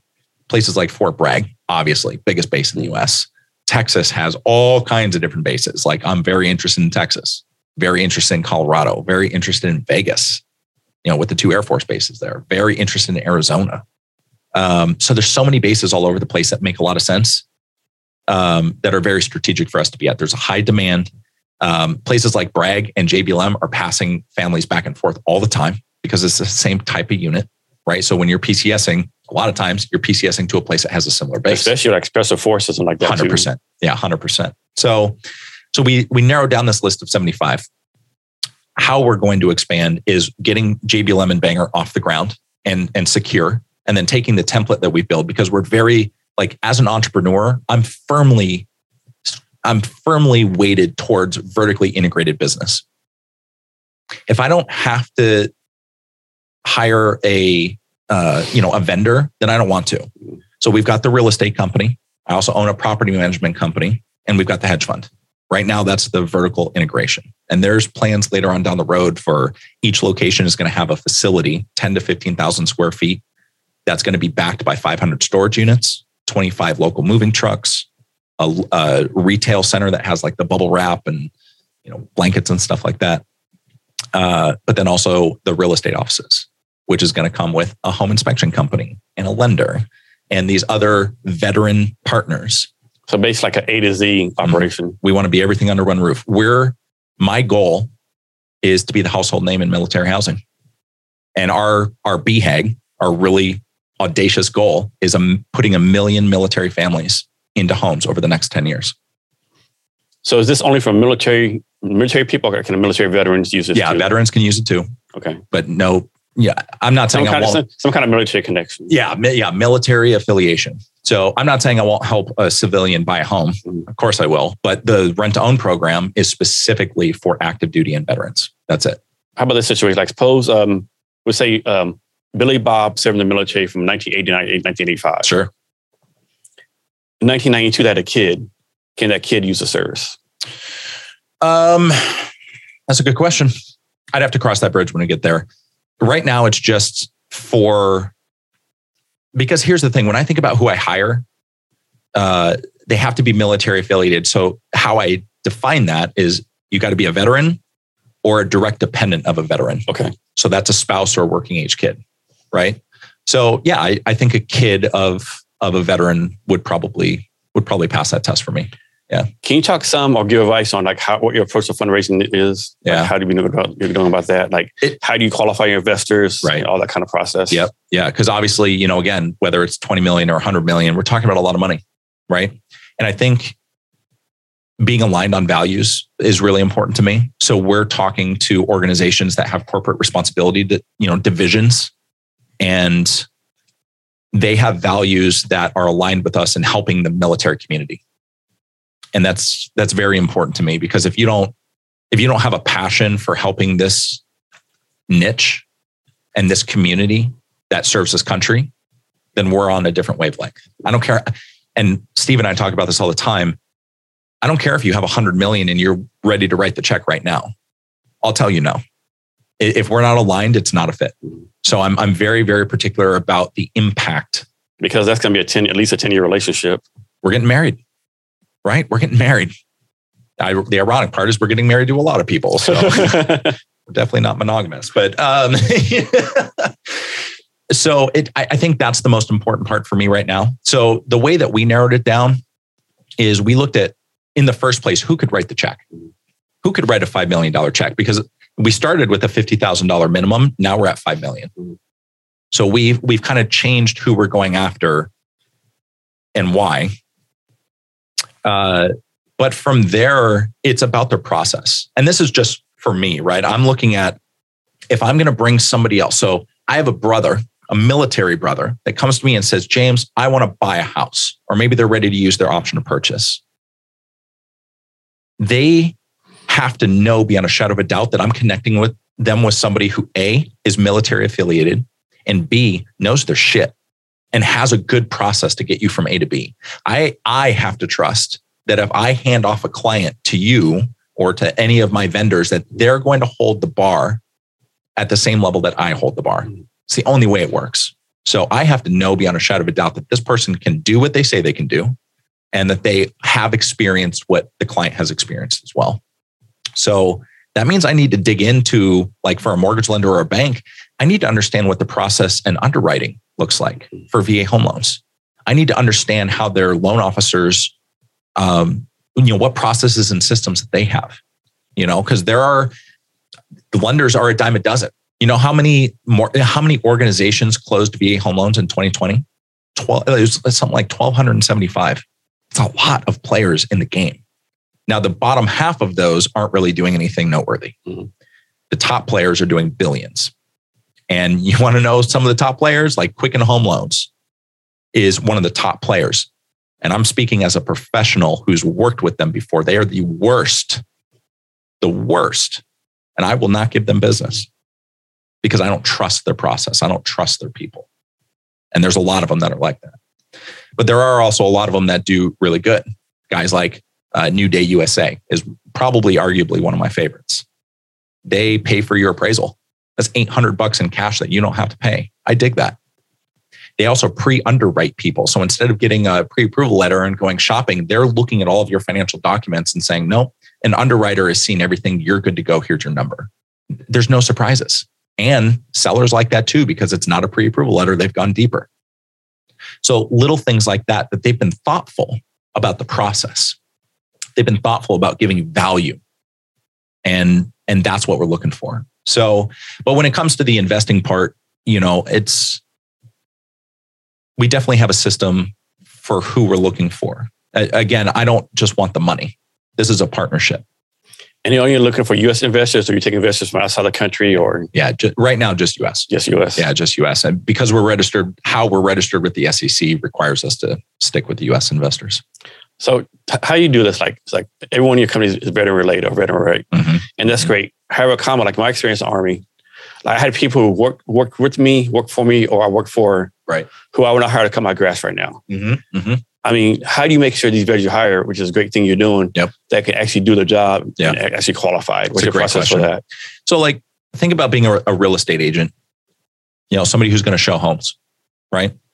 Um, if you've watched HGTV before, then you probably know how to show homes the actual mechanical part of doing the job is pretty simple.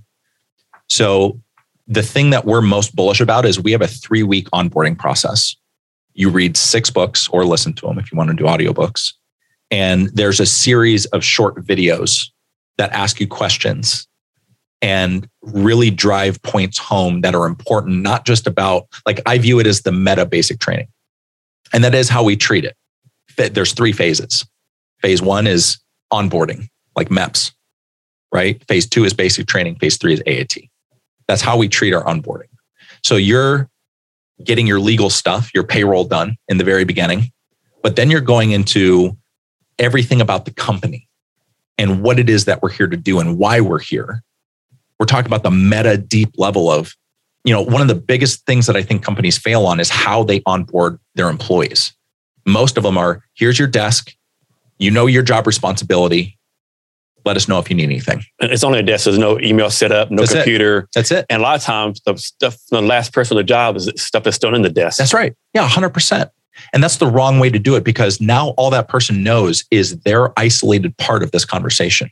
They don't understand how what they do on a daily basis impacts the organization and impacts the missions that we're trying to accomplish here. Yeah, what I always tell people to get a new job, I said, remember uh, whenever your onboarding process is, do your best to have meet with everyone at least once for 15 minutes. 100%.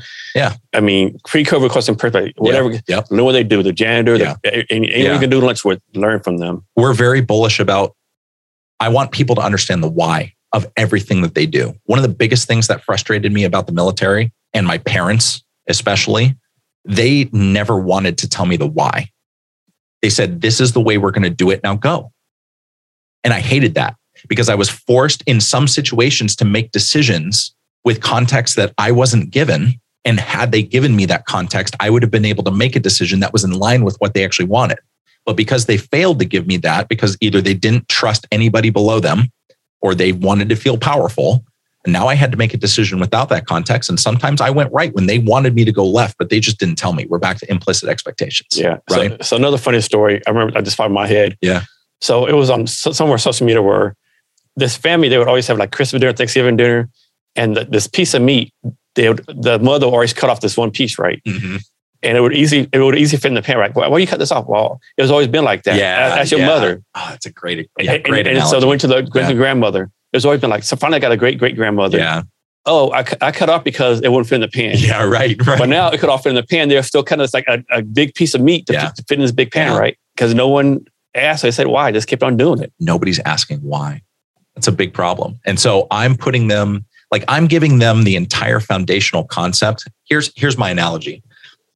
The company is up here. We've had years and years and years of growth and, and lean principles and learning and all these different things. But you didn't have that experience as a brand new employee that's just coming into the company. Maybe you haven't read the books, but you definitely don't understand the context of where we came from and where we're going. So this three week onboarding process is meant to bring you from down here and bring you up here. Remember the concept about the apple, Yeah. right? Words mean things. And I want to make sure that before they even begin their job, they understand the definitions of the words that we're talking about. That's the most important thing to me is that they get the context and the why of, because here's the thing my employees aren't just workers. This is a war. Real estate is a war to me. There's no bullets flying if you're doing it right. Um, but it's still a war. We still have an area of operation. We still have a set amount of resources. We still have good guys and bad guys. And we still have a mission. All of the elements of a combat mission and a war are present right here in real estate. There's just, it's a different enemy. James, are you partnered with any other real estate agents or agencies? Definitely. Yeah. No, we have uh, non Operation Red Dot agents almost in every 75 bases that we operate at. And do they have to be military connected in any kind of way? 100%. Okay. Yeah, 100%. I'm not willing to give any military client that I have to a civilian. Okay. Not that I hate civilians, I don't. They don't know experience and background though. If you can't use the VA home loan for yourself, I'm not interested in talking. Okay. I, or I'm not interested in giving you a military lead. You and same thing for lenders. You have to be able to use this for yourself. I've used the VA home loan multiple times for single family. I just bought a fourplex in 2019. I need people who understand what can and can't be done because the VA home loan changes all the time. They make changes to it monthly. Literally, there's over a dozen changes. Some of them are very minor and just you know administrative, but some of them are really big. So is it harder to use a VA loan than a regular home loan? Or is the process harder to go through for, for the banks? I think the process is pretty similar. You know, it- we're going to look at debt to income. We're going to look at credit, right? You, you have to qualify given certain parameters. But the thing about the VA home loan is the government is backing 25% if you default. So that's what gets you the better rate. Um, and there's a lot of benefits, like you can use, you know, seller paid closing costs or other closing costs to pay down debt. And you, you, don't, you don't have to pay what's called a PMI. You don't pay yeah, PMI. no, no and PMI. And yeah. people don't realize how much money that PMI It's costs. two or three hundred bucks a month. Easy, easy. So there's all these kind of different benefits that you get. Um, and that's why we're so tuned in to the people who understand it at a very deep level because somebody might come to me who's never bought a home before and be like, I don't know what to do here. I just want to buy this house. Mm. Well, we're shamans in a way where we've been down this path hundreds and hundreds and hundreds of times. And we have a we have a blueprint, we have a template that works very, very well. So yeah. So James, how does the army prepare or not prepare you to be an entrepreneur? Oh, I love that question. Again, I don't agree with everything the military does, right? Um, or the the philosophies that they have. Uh, but combat and thinking about things, uh, you know, because I was a scout, so combat theory and psychological warfare were two things that I invested a lot of time in understanding at a philosophical level. Um, to be able to understand how to respond to contact and how to use psychology to change people's opinion of facts and, and situations and show different perspectives. So, my thesis as an entrepreneur, as a veteran entrepreneur, is combat theory can be converted and applied to any business. And that really, like thinking, and, and that back to what I was talking about with the employees. My employees don't wake up thinking that they're going to work. We wake up every day thinking we're going outside the wire today. It's a war. And when you really look into it, it's like, man, this it feels like it. You know, it's a battle. And so every employee from top to bottom wakes up like they're deployed with that mindset, not like we're going to go into a firefight, but the underlying idea. Like when you think about any time that you just had a job, I think about all the jobs that I've had. I didn't think strategically about anything. I just went and did my job because that's what they asked me to do. But my employees are here to fight a war. And, and that's how we wake up. So we apply combat theory to real estate um, and business in general. As an entrepreneur, I, I apply it to the business. And so I think that experience of understanding how to navigate in an environment that is unknown, that has good players and bad players, and I only have this amount of resources, you know, back to the elements of what war is and applying that to business. When you think about it through that way, back to the 3D glasses, right? I, I apply combat theory as if those are the glasses to everything that I see. And I believe when you look at it strategically like that, and your competitors aren't, they're just, hey, we have a product, we're trying to sell it, we have a market, we're going to do this thing. I don't think even major companies are looking at it with the level of precision and strategy that combat veterans who have been to war and fought an enemy face to face. I just don't think there's a comparison to that. And I, I, think it gives veterans advantages. I think one big fan of advantage about being a military and entrepreneur. In the military, they do a good job of teaching you get knocked down 10 times. Mm-hmm. You, you better get up the 11th, right? 100%. Like you better yeah. get up to 11. There's no, there's no sitting down. You, yeah. you better get up the 11th time and you better take care of the people on your left and right. Yeah, that's, that is the other thing is you think about how you changed going through basic training. And even me who had a, you know, loose military experience, you know, with the, with the auxiliary program, um, you don't come out of basic training the same in wars the same way. You don't you don't come back from war the same person. So you're changed at a DNA core belief level on how the world works. And so I think people who have those experiences and even basic training, because again, that teaches you drive, it teaches you accountability, it teaches you preparation, teaches you a lot of different things, right? A lot of a lot of good things. And I think all of those things, you know, the lessons you learn from basic training and especially from combat can be applied to being an entrepreneur. And I think it's going to give you an advantage over your competition and others that are in the field. Yeah, that's one thing I think the military don't get enough credit for how culturally diverse they are, right? Yeah. I mean, I work with so many different people. Yeah. And so I have from basic training, we got basic, basic training. We had a black guy from the Bronx hmm. and, a, and a white guy from the Appalachians of Kentucky, right? Yeah the black guy had never seen a white person. yeah. White guy never seen a black person. Yeah. And they and the black person said, I would never work with a white person. Yeah. The white person said, I'm not working with black people. Of course, yeah. they made a mistake of sitting in front of the drill sergeants. Ooh. And they made them roommates. And of course, yeah, right. of, course of course, you know what happens after basic training? They're best of friends. Yeah. Going, they're going to like each other's families for basic training dinners and stuff, you know? Yeah. I on that topic, because we deal with that everywhere.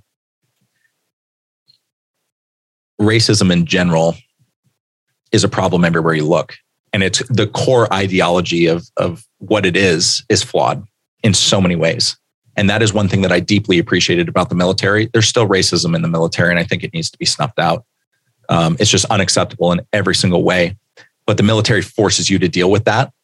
And traveling also opens people's minds. Oh yeah, definitely. Like, like I have so many people back in Odessa, Texas. You mm-hmm. know, towns I grew up in. Like, yeah they think you know like going out of town is going to Midland, Texas, twenty yeah. miles away. Yeah, right? that's right. That's like, right. They have never been opened up any, any ideology or nothing like that. This is back to what we were talking about offline about objective reality. There's a, such an amazing TED talk um, on YouTube about this. Uh, it's only like 15 minutes, but it's so powerful. Talking about how our society, the human race, has lost objective reality. And when people have their blinders on and they're just focused on what's right in front of them, that's all they know. So if I'm raised from birth to believe one plus one equals five, which you and I know is not true, but if I'm taught that from birth and that's the only information that I have, that's become a core belief that I have. So when you approach me when I'm older and you say, What do you mean one plus one equals five? Math says that's wrong. One plus one equals two. Very simple, right? But racism is the same conversation where this is a nature versus nurture. And they had more nurture that told them that people of a different color or from a different cultural background are bad. And, you know, we should not treat them the same. Or how many times this happened where like somebody's like a whatever race and mm-hmm. they're racing against another race. Yeah. But their daughter or son marries that person that race. Yeah. And then like three years later, this picture of this person, yeah. you know, playing with their, you know, biracial kid right, who right, they're right. like, racist against, right? Yeah. Yeah. It's it is an understanding of of reality this is a conversation about what you've been taught and some of those go so deep that you're never going to change that person's mind yeah. it's that's just what they believe at their core um, and it's sad it's very sad to see but I, I, was very there i still experienced or at least saw it um, when i was active duty but it was very few and far between and i was more glad to see the people that are like yeah my family believes all of these things but i see what's going on here and i just think they're closed-minded so they saw it yeah.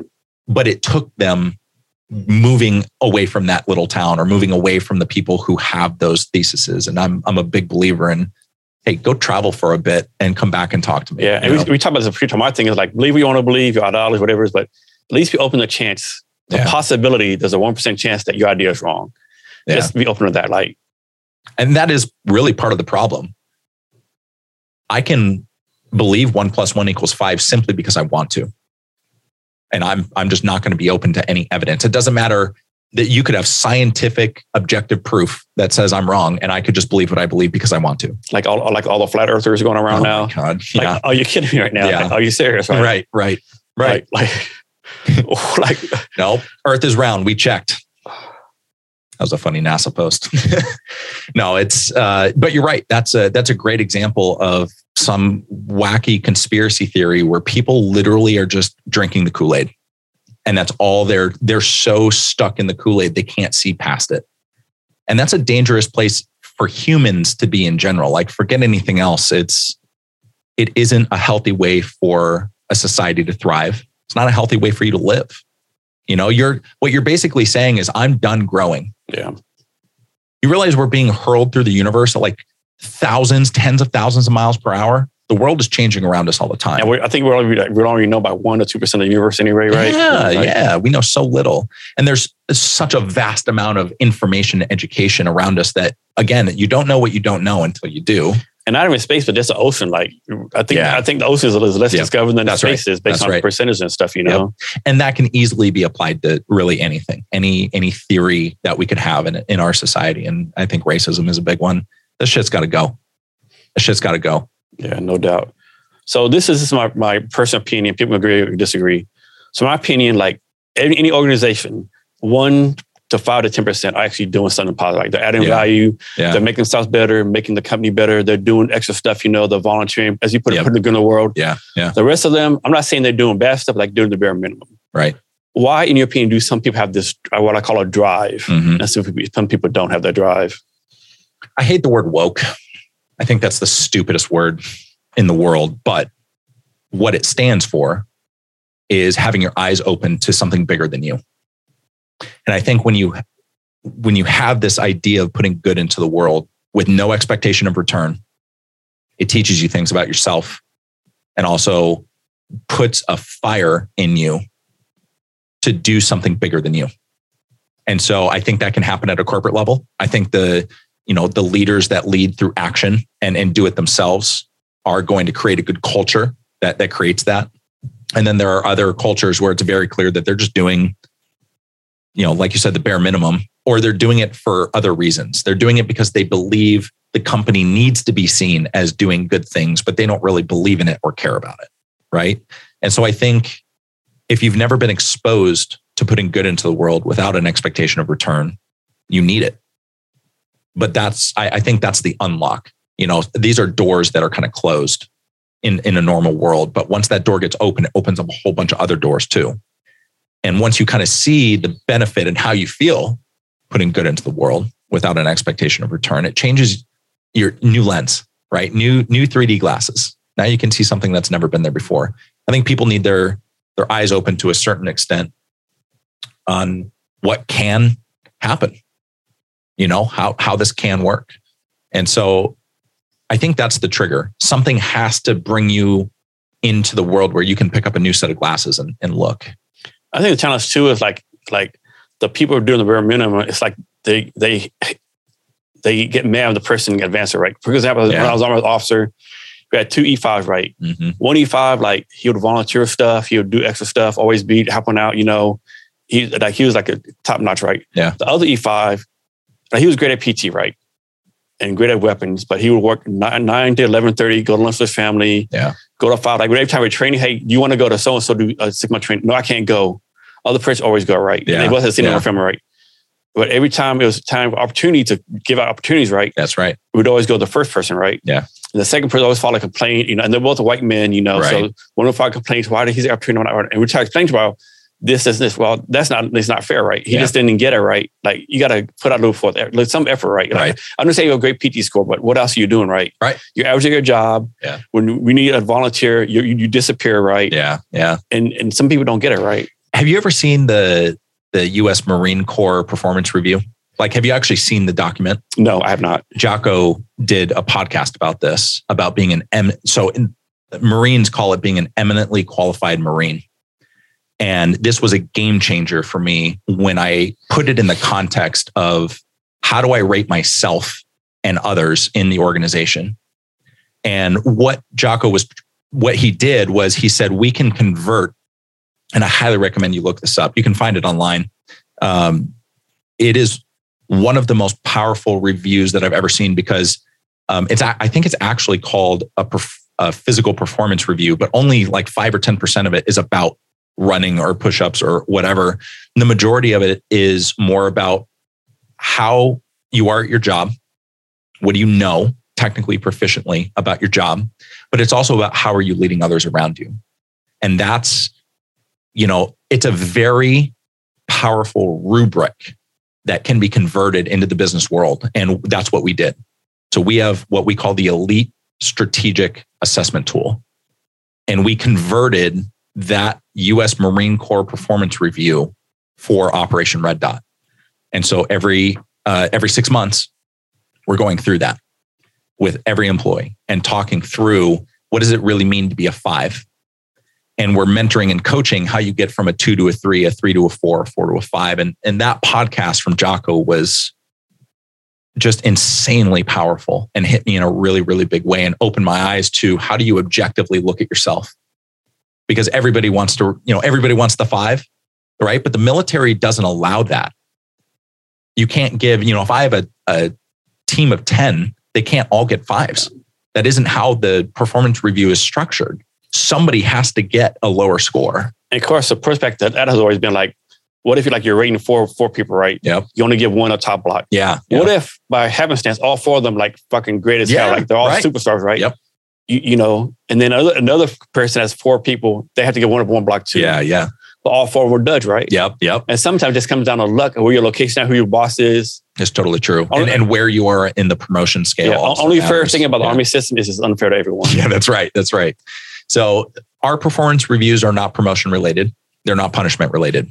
They are purely to build you as a human being and as a leader. I don't care if you're a bottom person that doesn't have anybody under them. I'm building you to be a leader.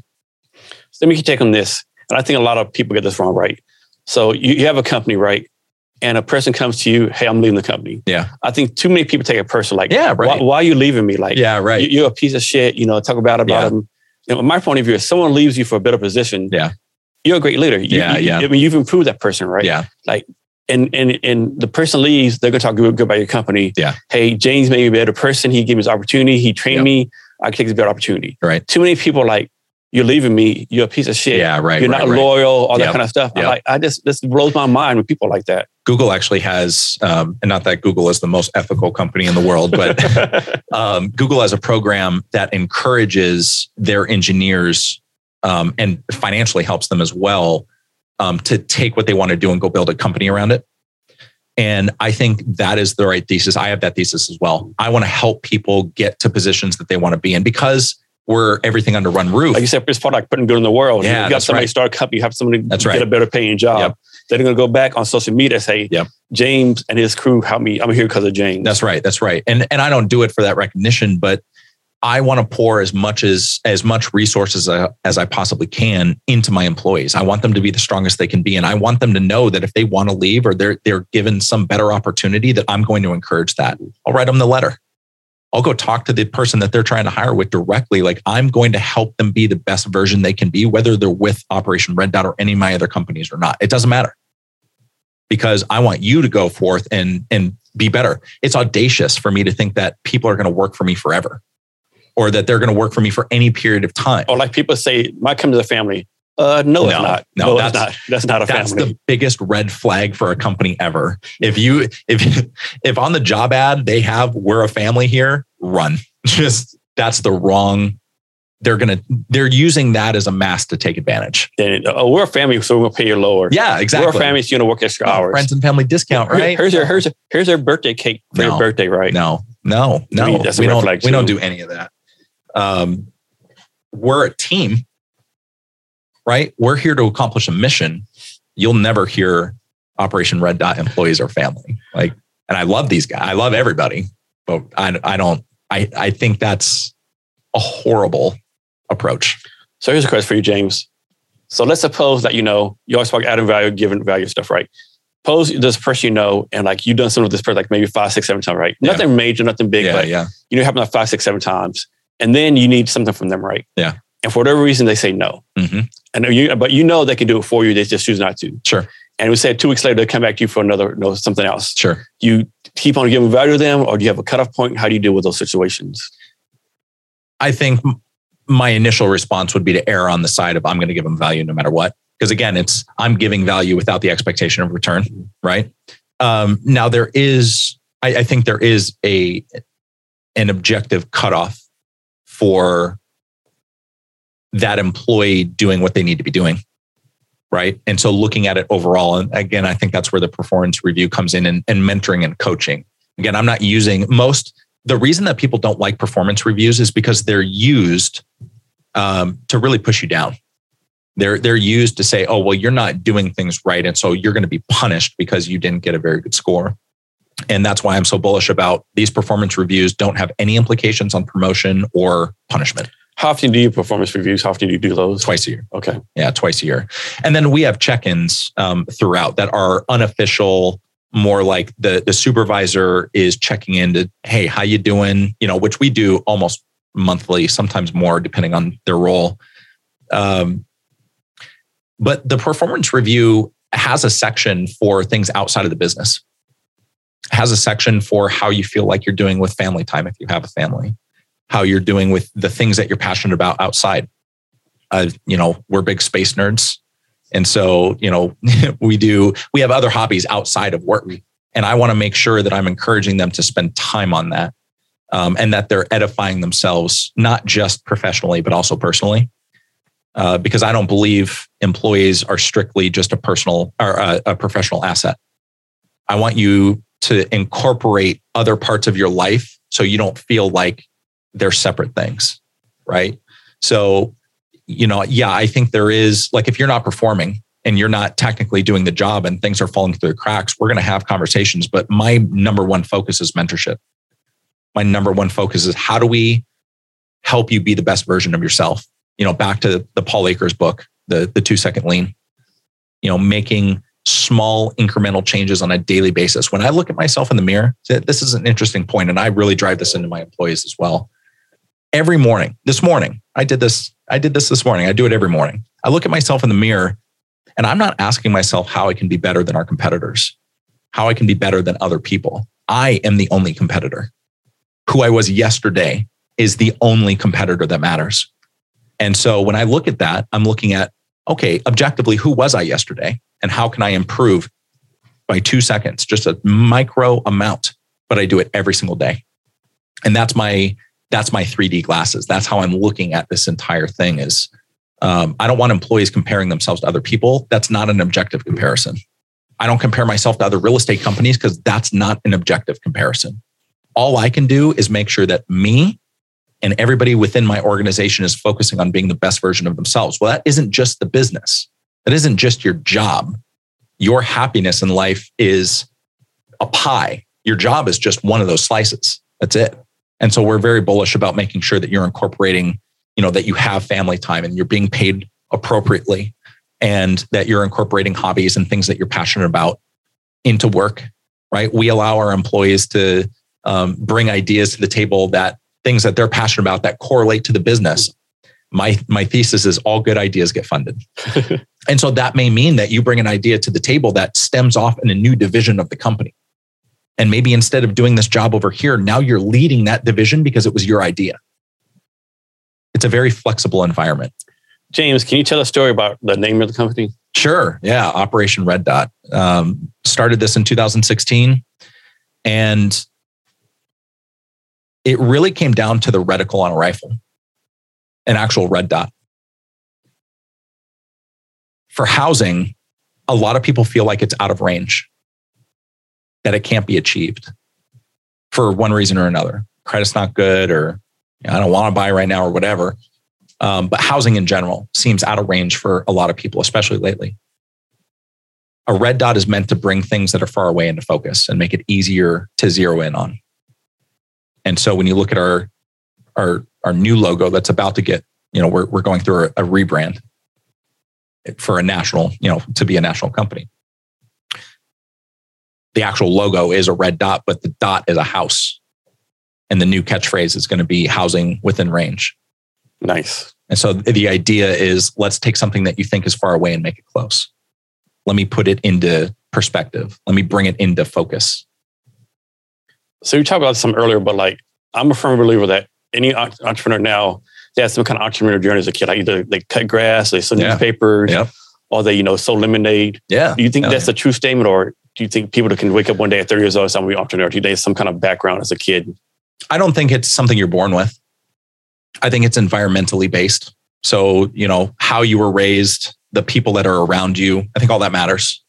Um, for me, as a kid, that's how it was. My parents don't have an entrepreneurial bone in their body. You know, nobody that I was around really lit that up for me. But like I said, at, at, you know, I I felt drawn to it in the first place, and once I got a taste of it, I I loved it. So I do see a trend in the entrepreneurs that I have in my orbit that they were doing something as a teenager. They were doing something as a kid. You know, the lawn mowing, the snow shoveling, the newspapers. They found a way to hustle. I think Gary Vee is the most famous example, right? He was like oh, selling yeah. baseball cards, 11 years old, and right. making big bucks. I mean, he's the most well known example. He's right a now. great example. Yeah. Gary Vee has a hell of a story. Uh, but there's no doubt that it's environmentally based. I think this is a nature versus nurture conversation as well.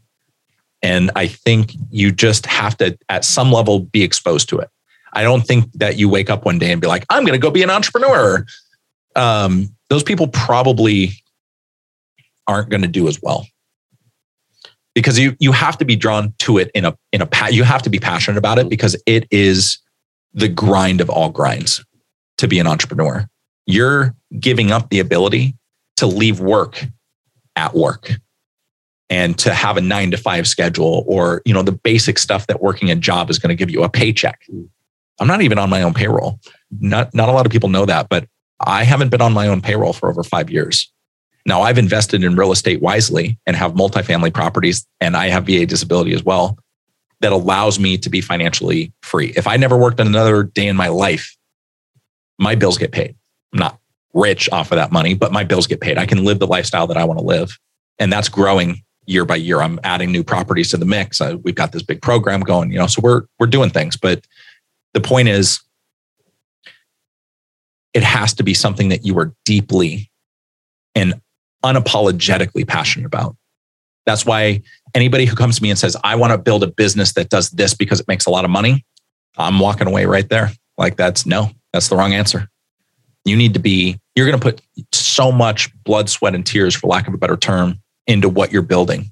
And a lot of people are probably not going to see the vision. A lot of people are going to hate. Um, you have to believe in what you're doing deeper than anybody else and then be able to articulate that in, in a pretty serious way. And so yeah, I, I don't think it's something you just wake up one day and say, I'm going to do.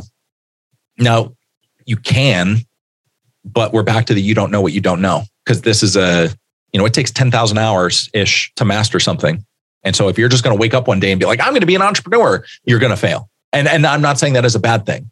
I'm saying it as you need to know that you're jumping in with both feet and learning the hard way. And so maybe think more about the 90 10 rule. So, James, let's talk about sales real fast. Like a lot of entrepreneurs, they build a product, whether tech, hardware, restaurant, they build a business. Yep. They spend time on social media, market, whatever. But come to sales, they want to run it right, right. They're like, yeah. they, they want to do it or yeah. they're, they're outsourced it, you know, whatever the case yep. may be. They're like, they do the training, but they don't pick the call. They don't pick the phone or, or call or whatever right. the case be. What has been your process or your philosophy on doing sales? My, what I preach is we don't sell anything. We don't sell and this comes down to philosophy and, and sociology in a big way. People don't want to be sold. That's why people don't like going to used car lots, right? Because they know the second they walk in, somebody's going to try and manipulate them into doing something that they don't want to do. And so our sales philosophy is we don't actively sell. We have solutions to offer, and we're going to do what we can to consult with the people that are in the market for that kind of thing to make sure it fits. But we're not going to sell. We're going to explain and articulate what we have and how it benefits them, and they get the choice. They can ask questions, we can talk about it, but we, at the lowest and highest levels, are very, very particular on not manipulating people, even subconsciously, into our product. And I think a lot of entrepreneurs and salespeople in general, like I worked at Best Buy, that's a sales driven job, right? That was as a teenager.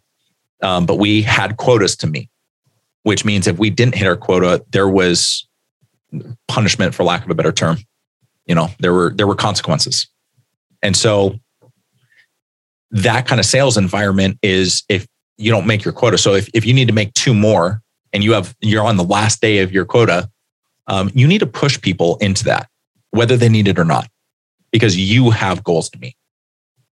I hate that thesis. I hate every bit of it with every bit of my being. I just think it's it's not nobody wants to be sold. So the better way is to connect people with solutions that fit what they need. And that means you have to have a product that actually fits the demand, that actually fits. Because that's the thing. If you've got the right product and you're presenting it in a very agnostic way, you're going to sell a lot of shit. Like how many entrepreneurs like they do a product demo, so to speak. Yeah. And he just do features. It does yeah. this, does that. Yeah. And and they forget to, to show how that the product going to solve that person's challenge or problem. It's the biggest thing.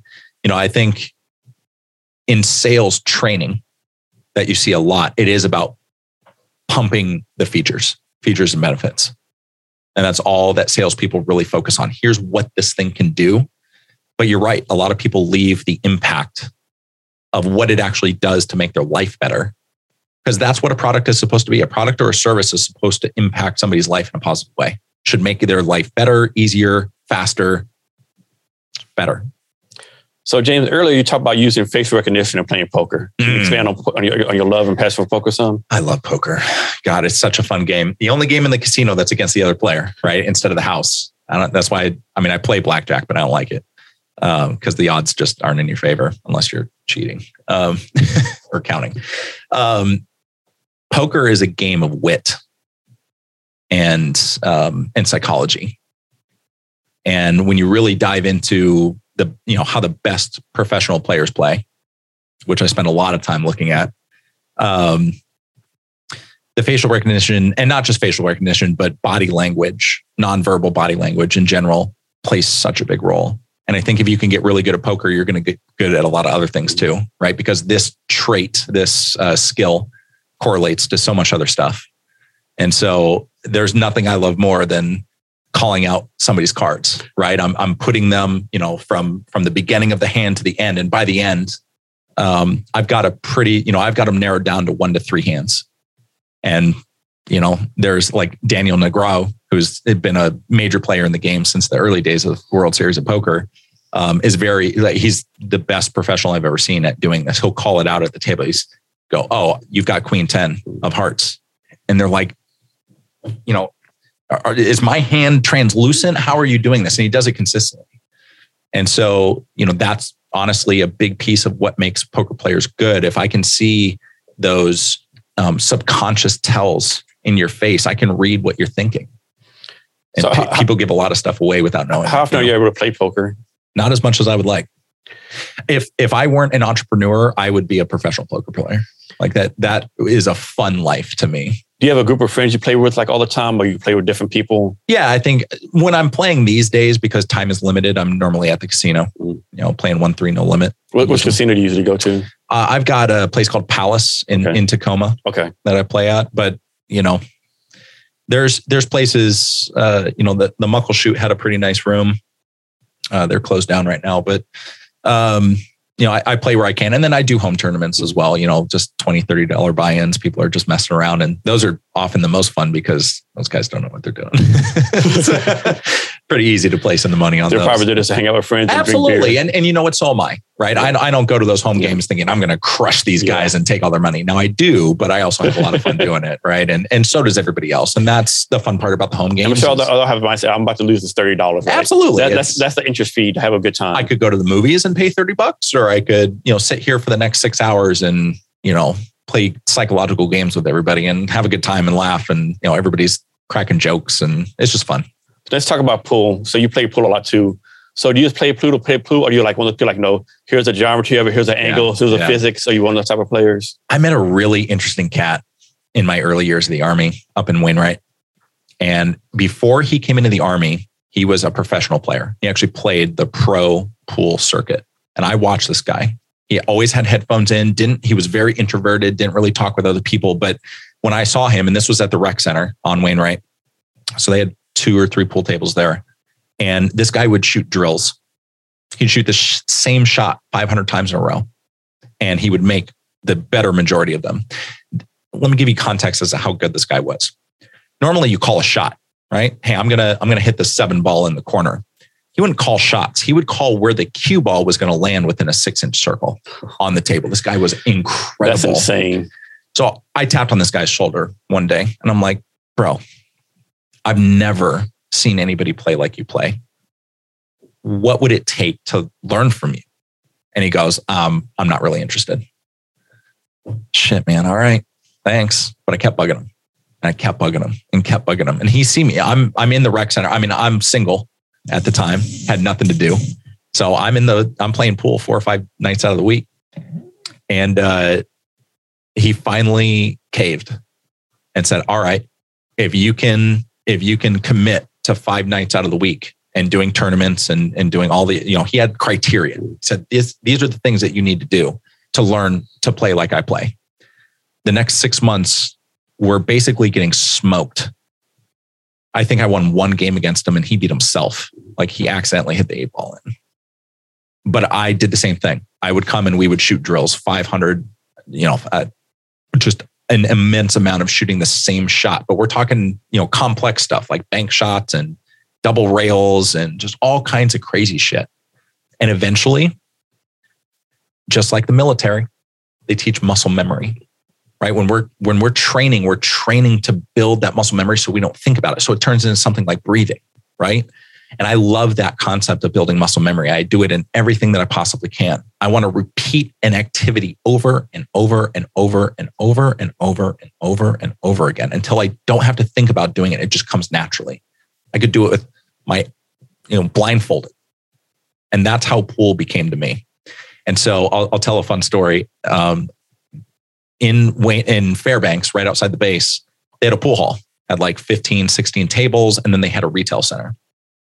And above the checkout stand, they, in this wooden shadow box case was this Lucasi cue, 800 bucks. And it was gorgeous. Red pearl inlaid spears and black and red wrap. The thing was just the sexiest pool cue. And that sounds weird to say, but it's just so sexy. I wanted this thing, but I'm like an E2 at the time. I'm certainly not paying $800 for a pool cue. And these other private MPs would come into the, you know, into the rec center and they'd drink. And MPs like to get drunk.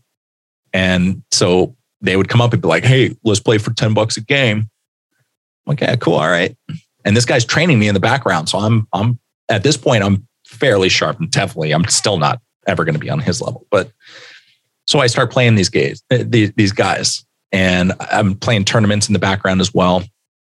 And I wasn't a star out the gate, but I started winning more. And these guys are not pool players, you know, these MPs. And so we'd play 10 bucks a game. I'd win a couple. They come, all right, double or nothing. Let's do this. All right, 20 bucks. Let's go. You know, put it up, you know, like uh, pool, pool hall junkies type, type level. Um, and about four or five months later, I bought that Lucasi cue Mm. in cash, none of my own money. Nice. And I still have that cue. Um, I play, you still use it? Oh yeah, absolutely. Yeah, absolutely. Pool is um that's one of those that I like to put my headphones in and it's a headspace. It's a headspace. You're it is a, a geometry. It's very, you know, geometry focused. A lot of people don't realize that. Yeah, absolutely. Angles, all that kind of stuff. yeah, and and that's what it was. I was a bad pool player before because I I didn't have the muscle memory of what it took to make a simple bank shot.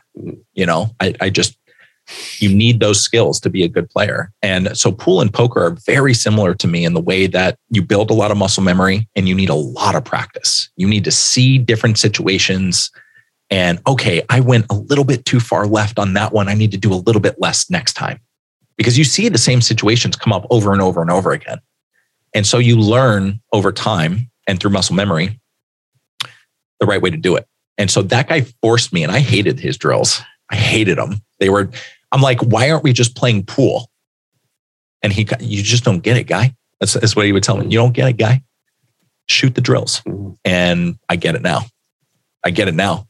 And so, again, just like anything else, like being an entrepreneur, that's my life. Like I'm married. I'm married to that life. And so I don't get a ton of free time.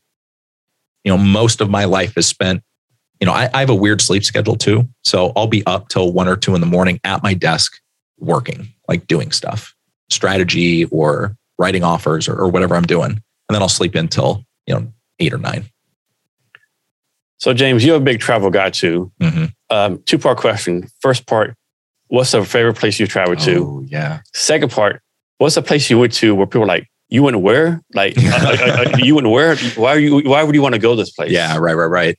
I'll answer the last one first because that's that's a pretty easy one.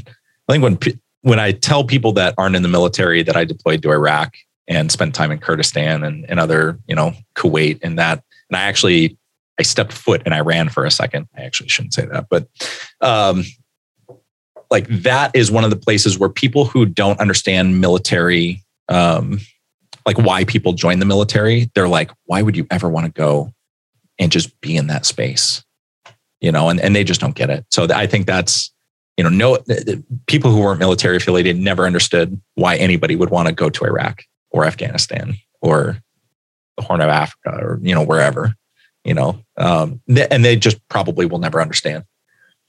My favorite place is a split. Uh, a couple of years ago, I flew down to San Antonio and experienced Texas barbecue for the first time. Yeah, I'm from the San Antonio area, right? Yeah. Like, yeah, Texas barbecue. That's a magical. yes. Oh, People just don't realize. I can't even I can't even stress enough. San Antonio is a great city. It was life changing. It was life changing. But then I road tripped from San Antonio to New Orleans. And New Orleans, earlier I was talking about a place that was like a parallel universe. You're walking down Bourbon Street with a giant fishbowl full of liquor, Mhm. and it's just normal, Yeah. right? It was, it was, it was a In fact, they look at you strange. You don't have a yeah, of right, alcohol. Like, right, exactly. you Like, drink, you're drinking water. yeah, right. You, you're drinking water eight in the morning. What's wrong with you? Yeah, for real though. For real. Like that's that's the lifestyle down there. And I just the music. I got so sucked into the music down there, the blues, um, and the food down there was something special as well. Um, that's how I travel.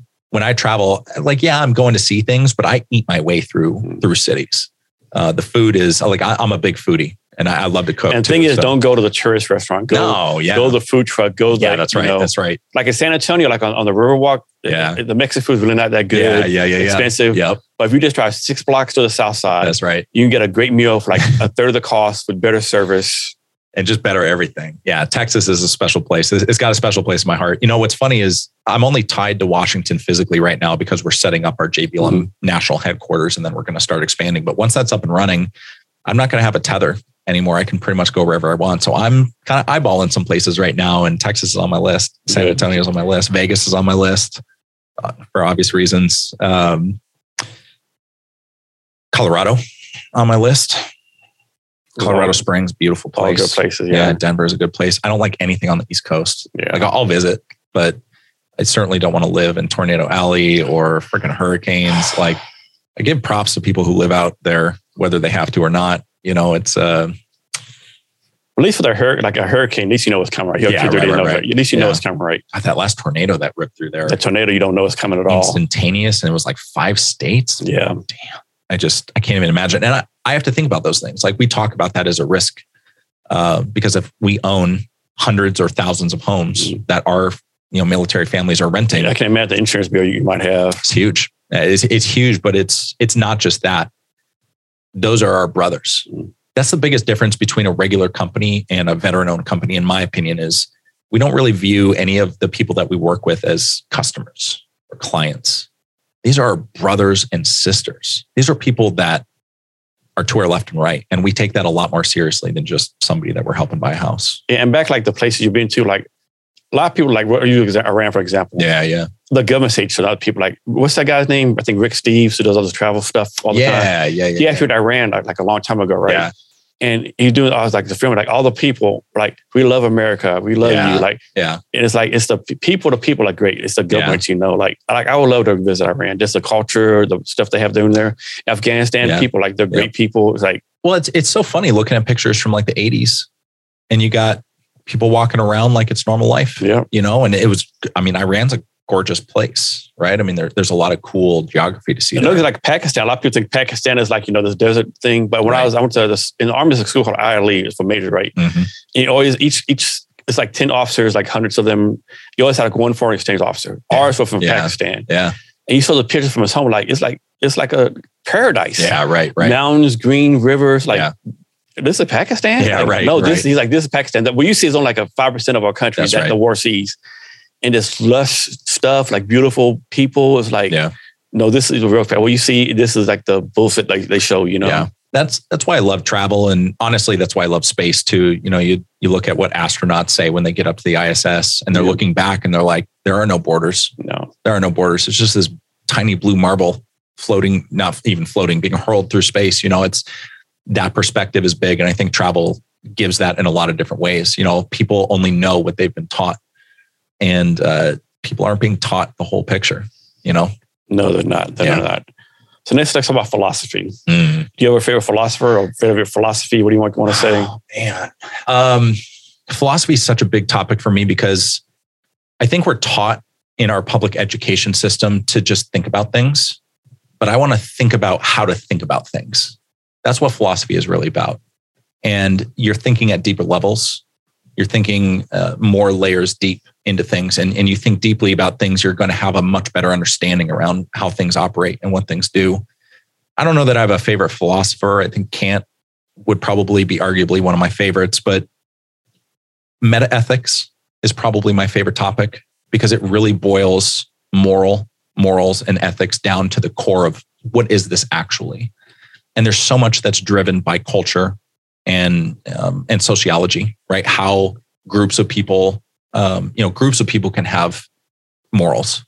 Uh, and there's this whole thesis of you know the the group think that is very dangerous Yeah. you know? And obviously there's a lot of that going around right now Like talking about group, there was, I think a few months ago, maybe earlier than that, where like there was a situation in I think Jersey on the train. Mm, This lady got raped by Yeah. this guy, and everyone just watched. Yeah, right. Like they, Right. they- no one even just dialed nine one one. Like no one else is doing. I just I'm Yeah. right. Yeah. Like yep. and talking about group thinking. Like some yeah, that's Yeah. ridiculous. There is a India, unfortunately, has a lot of bad stories like yeah, that. like right. groups of fifty men. you Yeah, know, raping right, like right. year old females and There's, I heard one the other day. This the son. So it's a son, mother, and daughter. I guess the daughter got pregnant, and she was younger, and the mom held the daughter down while the son beheaded her, and there were no charges. This was this was culturally normative.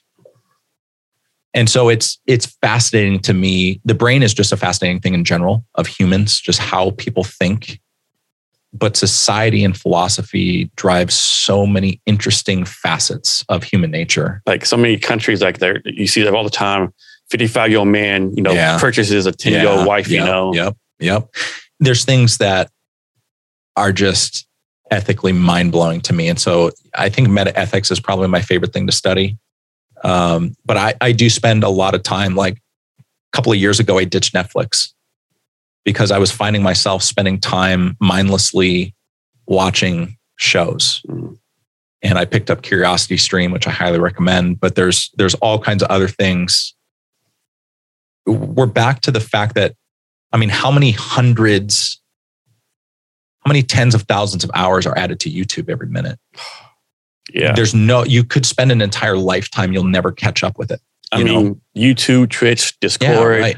all the content is out there i mean The content is so fast. And that's the crazy thing is we have access to everything, but nothing at the same time, Yeah. you know?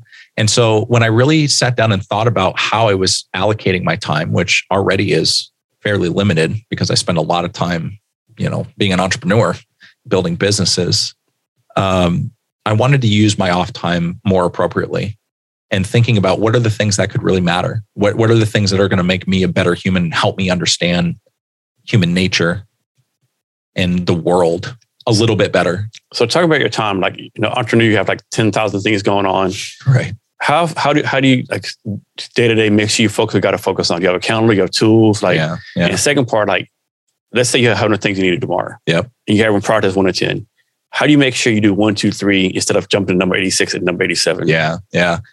I'm a huge proponent of lists. I love lists. I love crossing stuff off the list. I love, you know, taking big lists and making them small. Uh, I do have a calendar. Uh, if it's not on my calendar, it doesn't exist. So oftentimes my wife asks me what are you doing on like this day I love that question. Yeah, my, like- my friends do that. yeah like let me too. get my calendar you don't know you know Yeah. what you're doing tomorrow like no i don't What do you mean? Do I know? Like, Of course I don't. Let me look at my calendar. Just give me a second to push the button. I'll, Yeah, I'll bring right, up my right, calendar, right? And Yeah. it drives my wife like batshit crazy. How you not know what you're uh, doing like two days from now? because there's you should see how many things are on the list. You know, it's I you know I generally I'm the night before looking at what's coming up for the day or, or two ahead.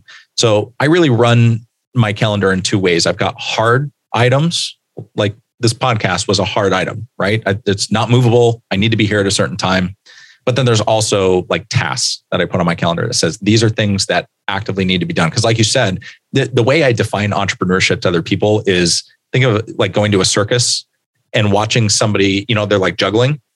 But what if, like, you've also seen guys spin plates on sticks before? What if you were juggling spinning sticks uh, or spinning plates? You know, like eventually one of those is going to start to fall and you're going to go grab it and all of them are going to come crashing down.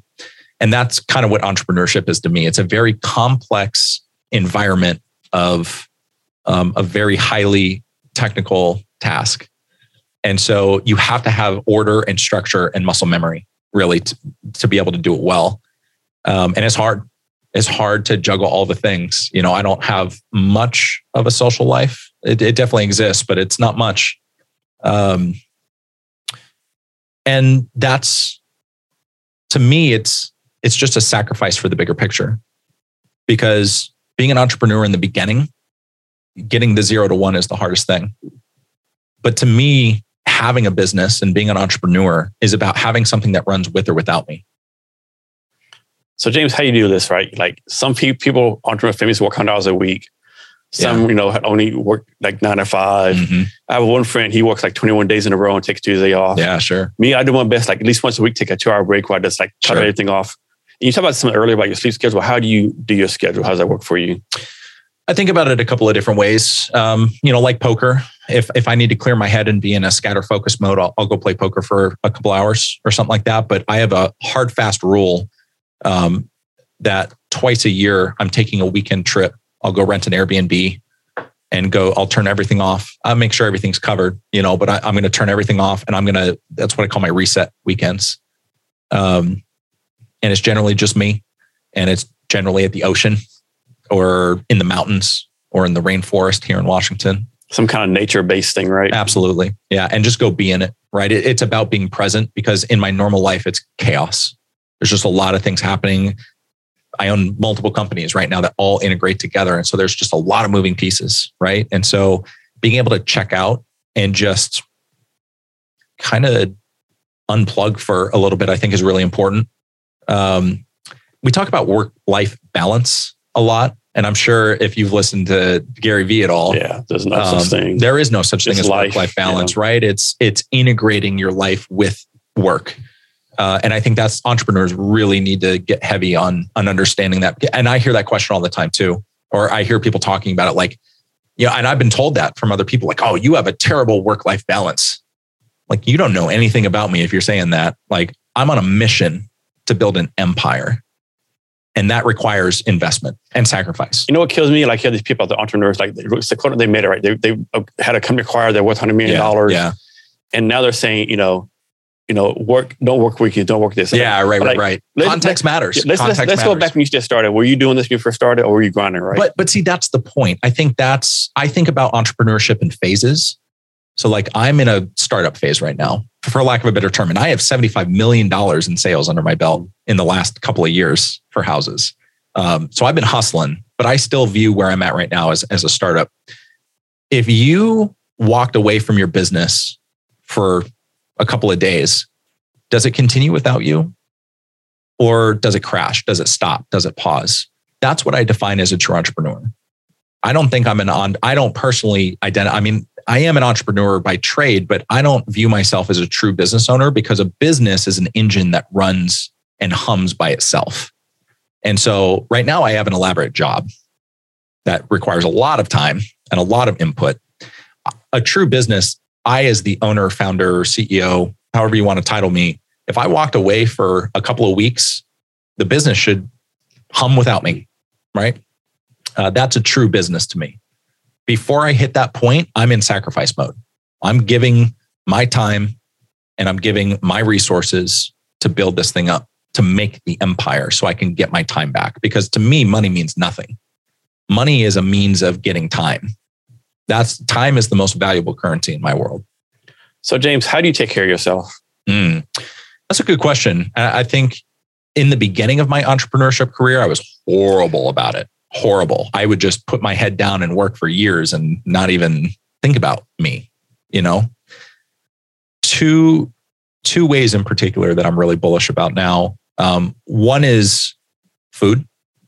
So I do intermittent fasting and I'm on keto when I'm not on fasting. And so I'm really, really particular about eating right and then getting a minimum amount of sleep. So Matthew Walker is a sleep scientist out of the UK. He's been on the Joe Rogan show and uh, Lex Fridman and several others. Uh, he wrote a book. He talks about the science that's been done around the difference between something simple like getting six hours and seven hours of sleep at night and it's massive. Like the gap between just one hour a night is setting yourself up for failure if you're not doing it right. And we're talking about long term health implications, like big, big, big, big, big things. Yeah, right? me, I need seven. Like I, I can do six hours, like two or three days. Sure, sure. But the fourth day, I, I can definitely yeah. say right. I, my my street point is seven. Yeah. And what's funny, if I do like nine hours, yeah. it's the same as yeah. getting two hours. Yeah, that's right. That's right. So I, I think balance is important and understanding what your body needs for sleep. In a perfect world, I go to bed and don't set an alarm. Now I can't do that now, right? There's no way I could do that now. But letting your body choose how much sleep you get is is the best way to do it if you can. Um, and then eating right, I think, is really really big. Um, there's we live in a world where processed bad food for you is immediately available and it costs a penny. And it's so easy to get. You so know, easy. I'm hungry. Let me go get this crap. You know, so easy. So I meal prep. I make you know probably two to three weeks worth of meals ahead of time. And I make a bunch of different meals. So I'm not eating the same thing every day, but I'm eating good food. And then I'm fasting every other day. Um, and I was so skeptical of fasting before I got into it. I'm like, I'm going to be miserable. Um, I'm going to be low energy. I'm not going to be. I'm not going to be able to focus. And I was wrong on every account. This this questioned my understanding of what fasting really was. So a couple years ago, I got into water fasting, right? Sure. And man, like the longest I've gone is 21 days, right? That's And- a long time. And people are like, man, you're crazy, you're doing. But I Right. told people like, like the first day, second day, it's, it's, it don't me wrong, it's kind of hard. Like, Yeah, right, you got to right. t- test your discipline. Yeah. But day four or five, you you just feel the difference. You know, Yeah. your body cleaning up, and like, are you tired? Like, I, I had so much focus, right? yeah. It's yeah. a, it is it's, to me, it's a game changer. Not, I'm not. It's not for everyone, you know. 21 days is kind of extreme. I'm definitely not doing yeah. 21 days. I But do yeah. I do either every other day or I I've just recently gotten into doing 40 hour Mm-hmm. uh, 48 hour fast. And they're great. Um, the biggest part is I hate the gym. After seven years in the army, oh yeah, waking up at four o'clock in the morning, which nobody is designed to wake up that early unless you're Jocko Willink. Um, you know, I just I loathe working out. And but if I'm not conscious about what I eat, I'm gonna get big.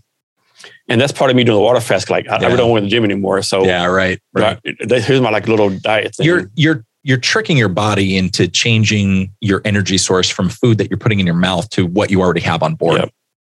And it's it your body eats the bad kind of fat Yeah. that you want to get rid of, the visceral stuff that makes your belly, you know. So I thought it was going to be a big deal. I thought I wasn't going to be able to do it, but I, I was willing to give it a shot. And it's the best change that I've made personally. Uh, way more energy. I'm fitter, or at least I feel better about, you know, how I look, you know, because I, even just a year ago, I was, you know, I'm, I think I weigh, you know, 225. Now I was 260. I was, you know, I was big. I, I didn't like how it looked. I don't care about weight. It means nothing to me. I, when I look at myself in the mirror, I'm like, am I happy with what I see? That's it. That's my only metric. So, James, you have a saying, putting good in the world. Mm. Can you define that? What does putting good in the world mean to you? I think it means putting yourself aside. Really, it's it's putting ego at the door. Um, there have been several instances in my life. We don't need to go too deep into this, but I believe in uh, the effects of psychedelic mushrooms. That's a whole topic all of its own. But what it does is it forces you to put your ego. It, it's ego death ultimately, and I think I think if everybody had the mentality of putting good into the world without the expectation of return, putting yourself aside and saying, What can I do for others? Uh, this world would be a much better place. When you look at our society right now, it's very selfish, it's very self centered, and it, it doesn't have a positive effect net on anything. But when you look at the people that are looking at just like their lens is, I'm going to help that person on the side of the road, or I'm going to you know it's simple things. It's not you know i'm not dedicating my life to it. It's i'm looking for simple opportunities just to be authentically good it, it's a very simple mentality but not many people have it people are are very organically selfish and sometimes subconsciously Yeah, I think a good example is um, I think I think her name is Ellen DeGeneres. She's like the, the host of the Sure, TV sure. show. Yeah. her thing is like be nice. sure and something happened and like people clapped back on her and like got mad at her. Yeah, 'Cause- no, because she, she sat down with George Bush, the son, sure and people like got mad or whatever. And she like, sure when I said be nice, I said be nice to everyone. yeah that's right that's Not right. be nice to only people you agree with. yeah yeah. Don't be nice to people, you know, you want to get something from. Be nice to everyone. it's and, and that that is really what it means. It's there are no filters. There are no criteria. There's no exceptions. Um it's just putting I, I i always like encouraging people to put good into the world. And and again that doesn't mean creating nonprofits and dedicating your life. I mean that's great if that's what you want to do but um we all make decisions hundreds on a daily basis each of us and the decision the results of your decisions can be neutral positive or negative. and if you really log the very simple daily decisions you make could be what you have for breakfast or what road you're going to take to work or whatever it simple decisions that we're making on a daily basis you're going to see that you actually have the opportunity you have a deliberate choice to make with every single one of those decisions and you make them. Sometimes you make them without thinking about it but you make them. So if you're conscious about i'm here to make a decision. Where am i leaning?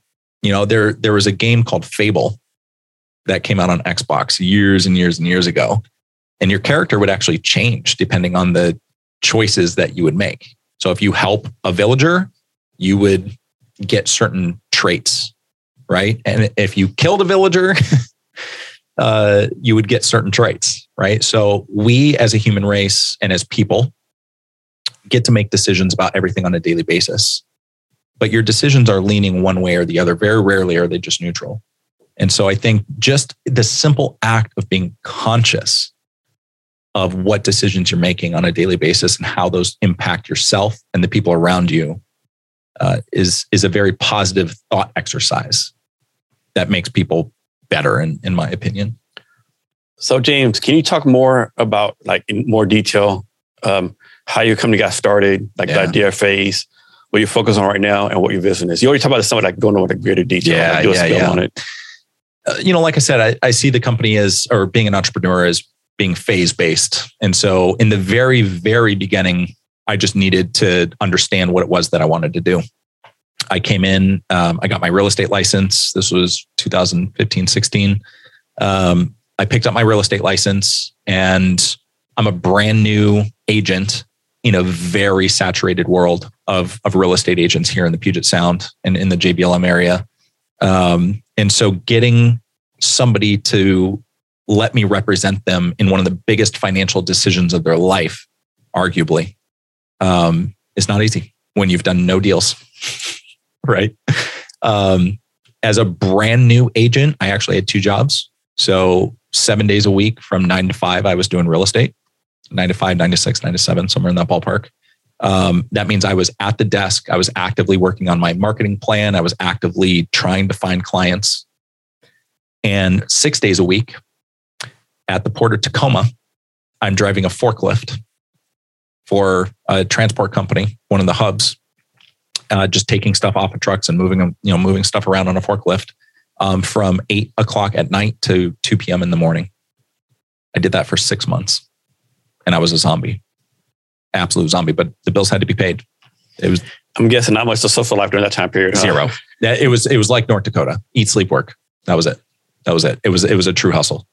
Um, but at the six month mark, because I dedicated the time I did to real estate, I had already closed two transactions and I had two more that were in the pipe to close. That gave me a six month float. That means if I didn't earn another dollar on commissions for the next six months, my bills were paid. And so I quit the second job and never looked back. And so, like I said earlier, uh, to date, I think we're actually a little, uh, we're closer to 85 million in sales uh, in the real estate side. Most of that was me. I've got a pretty small team um, that's about to be growing quickly with the new rent to own program going live. Um, but I hustled. I built a reputation. I also started building a brand. Noticed a lot of real estate agents use their name as the brand, their face. Um, even before I started as a real estate agent, before I had my license, I knew I wanted to build a company that was bigger than me, something that could go national. And my focus in the beginning was just building relationships, closing deals, getting people the solutions that they needed, whether that was selling their home, buying it, rentals, you know, because I'm, I'm a property manager too. So, uh, and probably right around 2017, 18, I really started to build the foundation and the plans for the rent own program, which I believe is going to spearhead us into a national company. No question. There will be other things that come with it. Like I said, the storage unit facilities and all that kind of stuff. There's there's other verticals that we have in mind for later phases, but I view the rent to own program as the thing that's going to launch us into being at 75 military installations around the country, maybe on the bases. Um, you know, looking at possibly taking over the government contracts for privatized military housing also. So a lot of verticals in the future, but once I had the 75 million in sales, that gave me the credibility to go to investors and say, "Hey, we have a thing here." And really not that we've turned off the conventional buying and selling side, but now it's about fundraising. Now it's about getting investors and partners involved at a very high level. You know, millions and millions and millions and millions of dollars so we can buy these homes. And I have to think you're going to invest right. You say, I have $75 million sales. Yeah. That's like, it has to be a door opener versus it I have is. an idea. I've done nothing. Yeah. I, I never, you know, after my first business where I raised money on a theory, uh, I told myself I was never going to do that again. I said, I'm going to, I'm going to hustle and I'm going to work my way up to give myself the credibility that shows investors and shows other people that I actually can execute this. And that's exactly what I did. I Operation Red Dot took no outside money from the, and we never have from the very beginning. And this, I'm not fundraising for Operation Red Dot. I'm fundraising for this program in a fund. So I'm not, I'm not selling shares. There's no equity investment into the company. It's you're buying into a, a an investment, a fund. And so Operation Red Dot will never take outside money. We'll make a lot of money from the fund and, and other stuff like that, but I I own it 100%. I don't intend on changing that. So, James, hypothetical situation. Someone comes to you and say, James, I can make you the best pool player in the world mm-hmm. or the mm-hmm. best poker player in the world. However, whichever one you pick, you can't play the other one ever again. Sure. Which one do you pick? Poker. All poker. Day. Poker yeah, all, day. all day. I love pool, but poker is poker's your thing. That's that's it right there. I could spend a lifetime at that table. So next, back to space. Are you are you are, are you the one people like believe there's other life in the universe? Or you think we're, are only people with a challenge of life? Life is a that's a broad word. Of course, it Words mean things. Of course, it tells right? life. What does that mean, right? In intelligent, complex life. Uh, first of all, uh, I'm in the boat that says statistically, because there are literally hundreds of millions of galaxies. you only need a zero, zero, zero, zero, zero, zero. You can only think on. so high, yeah. right? And it's it, we're literally infinitely expanding, right? So as stars are born and die, planets are created and lost, and all these different things. So we know at this point that there are the elements that we know life needs to live. We just need the four elements. What is that? What, carbon, hydrogen, oxygen, mm-hmm. nitrogen. That's mm-hmm. all you need. That's right? right. That's right. So, especially with the the launch of the James Webb Telescope, obviously is on everybody's mind right now um, that cares about space. Uh, because it is going to revolutionize what we understand about how the universe was created, but also its real deliberate task is being able to understand the atmospheres of other planets everywhere, basically, as far as as far as we can see. And so it's just so interesting that you look at like our moon, and we know our moon has no atmosphere, it's just a big rock, right? And then you look at the moons around Jupiter, and they have more water than we have on Earth under a you know 15 mile ice shelf. You know, there's uh, one of the other moons is being stretched by Jupiter's gravity, and there, it's volcanic it's literally creating the core is just spitting lava all over the place. Like we we live in a in a crazy place that we know so freaking little about. So my answer to your question is from a statistical perspective, there is no way in my mind that simple single cell life doesn't live yeah. in the universe. Now, complex life, we know that it's very uh, statistically improbable that we're even sitting here today having this conversation, right? The fact that complex life is a, has formed took a very uh, unique lottery of uh, a lot of stars aligning, yeah. for lack of a better term. Uh, and so I do believe it's very, very possible that complex, not human life, but complex alien life is out there. I just statistically, it's not probable that it doesn't. It's just so I mean, the universe, when you really understand the scale of it, is mind blowing. And there's no way in our lifetime or the next 10 generations that we could even reach some of these places. Yeah, my, I had a guest yesterday on the podcast, Miguel Ayala. His company, they ship like small satellites in space. Oh, nice. And we just talk about how the missed opportunity that we have from like the 70s and 60s, yes. all the space program, how we just, just waste all that time, right? We talk yeah. about what we didn't learn, you know, talk about spaces, it's just conversation. And then we talked about Lex Fridman before, right? Yeah. He had a Love podcast. He had a podcast where we are talking about alien stuff. Yep. And talk about what if aliens came. Yeah. And Lex like, why are we presuming they're going to talk to us, right? Right. Yeah. Like, I mean, like dolphins, ants, you right, know, right, right. Like, what, what, you know, what what makes things talk to us, right? Yeah, yeah. Because dolphins are pretty smart, you know. Ants are pretty smart, you know. I, there's a lot of science smart people that have said if aliens ever kind of were in our orbit, that they'd be like, that's what like, screw this. that's what Lex Fridman said. They've probably been here. And it's like no, right, right, right, right. Stay like yep. they're in the no, no, no, no yeah. visit zone. Like yeah. stay far away from them. Yeah, I, you know, I believe in the scientific theory, and so all you know, there's these conspiracies about UFOs, aliens are here. I just don't see the evidence for it as possible. I, Mhm. you know, there's a lot of things that I don't believe are real, but there's also no evidence um, to say that they're not Yeah. either. Like, like we're talking about Joe Rogan. He has a third, it's the U.S. military working Yeah. on stuff, right? Yeah. Were- might remember before the South airplane came out, Yeah. right? There's like uptick in UFO sightings. Right, right, They're right. doing this, they're doing that. And then, oh, it was a stealth, it was stealth. right? Yeah, that's right. There's there's just too many coincidental things, and people don't question enough. And the thing too, like, if they're out here, it's all, how's it all grainy photos? Yeah, that's right. That's right. Like, yeah. No one has an iPhone to take a a video of it. Like, it's all grainy, like 1950. Like, come on now. Oh, I saw Bigfoot. It's just a big blur out here, you know. And and there's a lot of things that are like that. And so again, we're back to people drinking the Kool Aid and just not questioning things and just saying, "Oh, I'm going to take."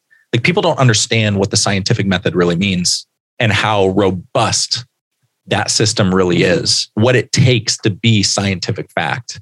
Um, and look, as a human race, we through the scientific method have determined the method of how we determine what's real and what's not real.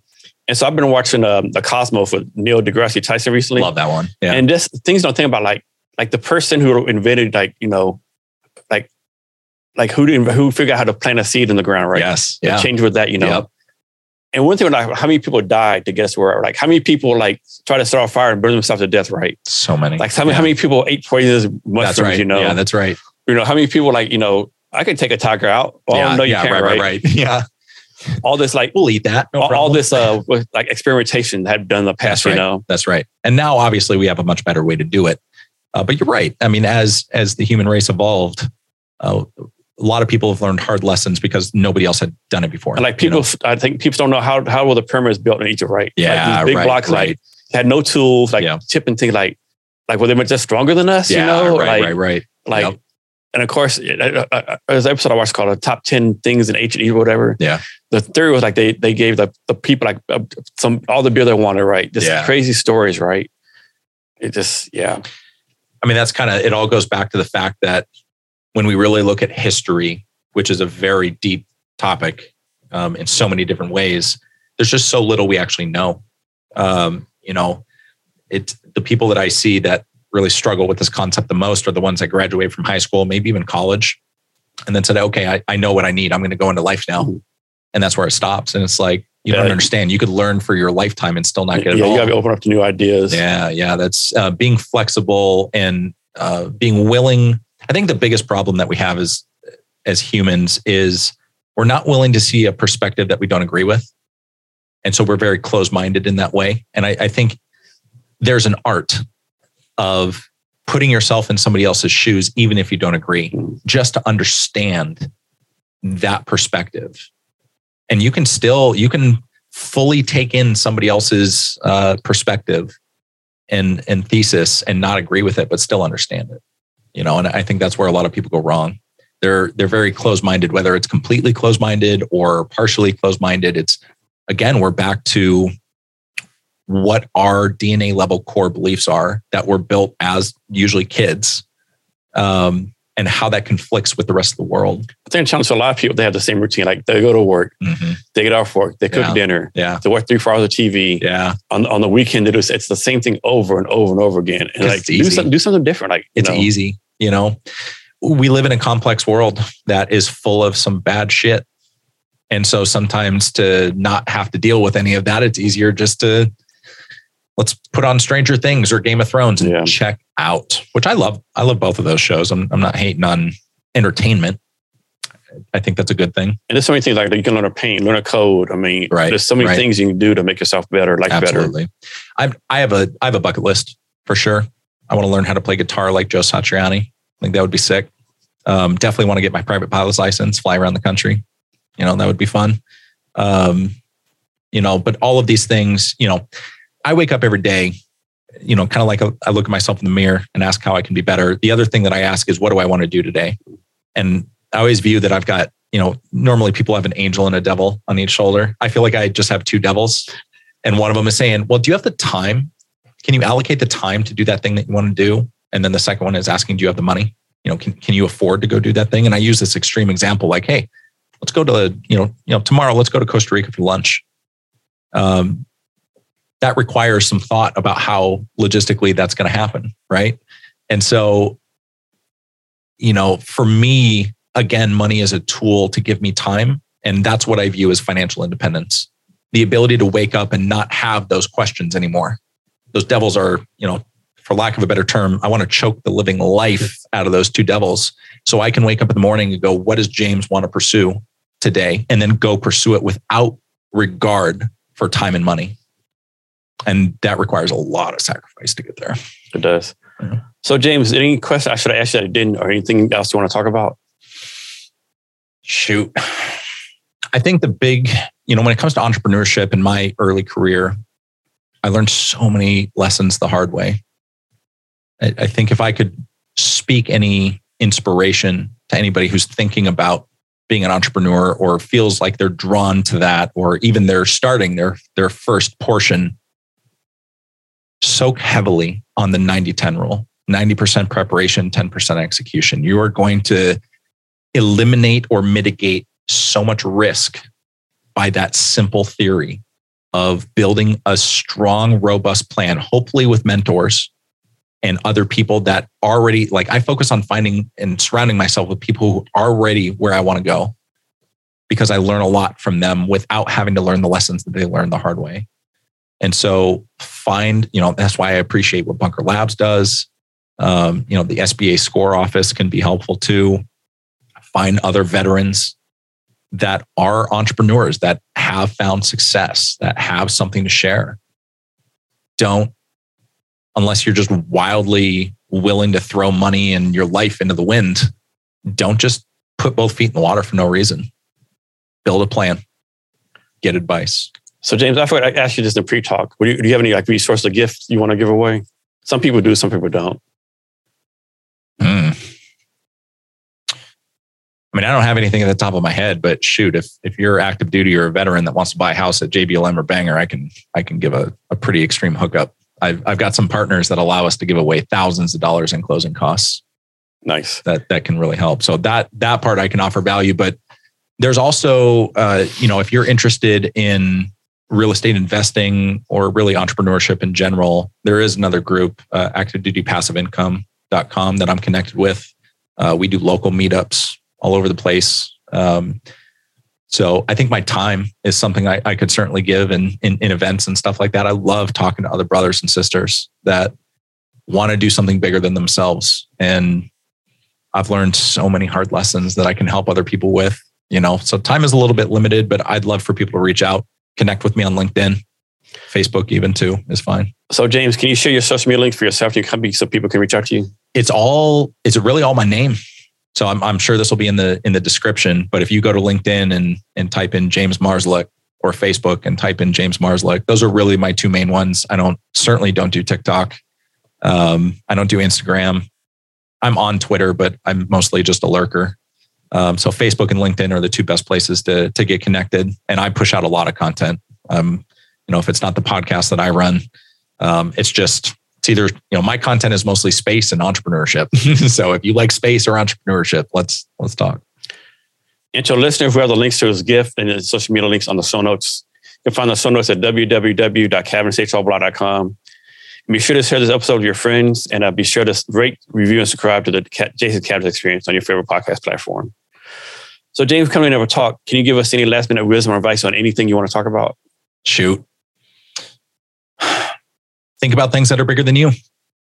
Put your ego aside for two seconds and, and think about finding a new 3D set of glasses that show you perspective on something new. It's, uh, I think we get in, we get in our own ways a, a, lot of the time. And I think we can do better if you're able to set that stuff aside. So put good into the world without any expectation of return and see what happens. James, thank you for being here today. I really appreciate it. I really appreciate you having me, man. This was a great conversation. And to our listeners, thanks for your time as well. Remember to be great every day. Thank you for listening to this episode of the Jason Cavness Experience. Be sure to connect with us across social media at Cavness HR. Thank you, and remember to be great every day. You know, pump it up. you got to pump it up. Don't you know, pump it up. you got to pump it up. Don't you know, pump it up. you got to pump it up. Don't you know, pump it up. you got to pump it up. Don't you know, pump it up. You got to pump it up, don't you know? Pump it up. You got to pump it up.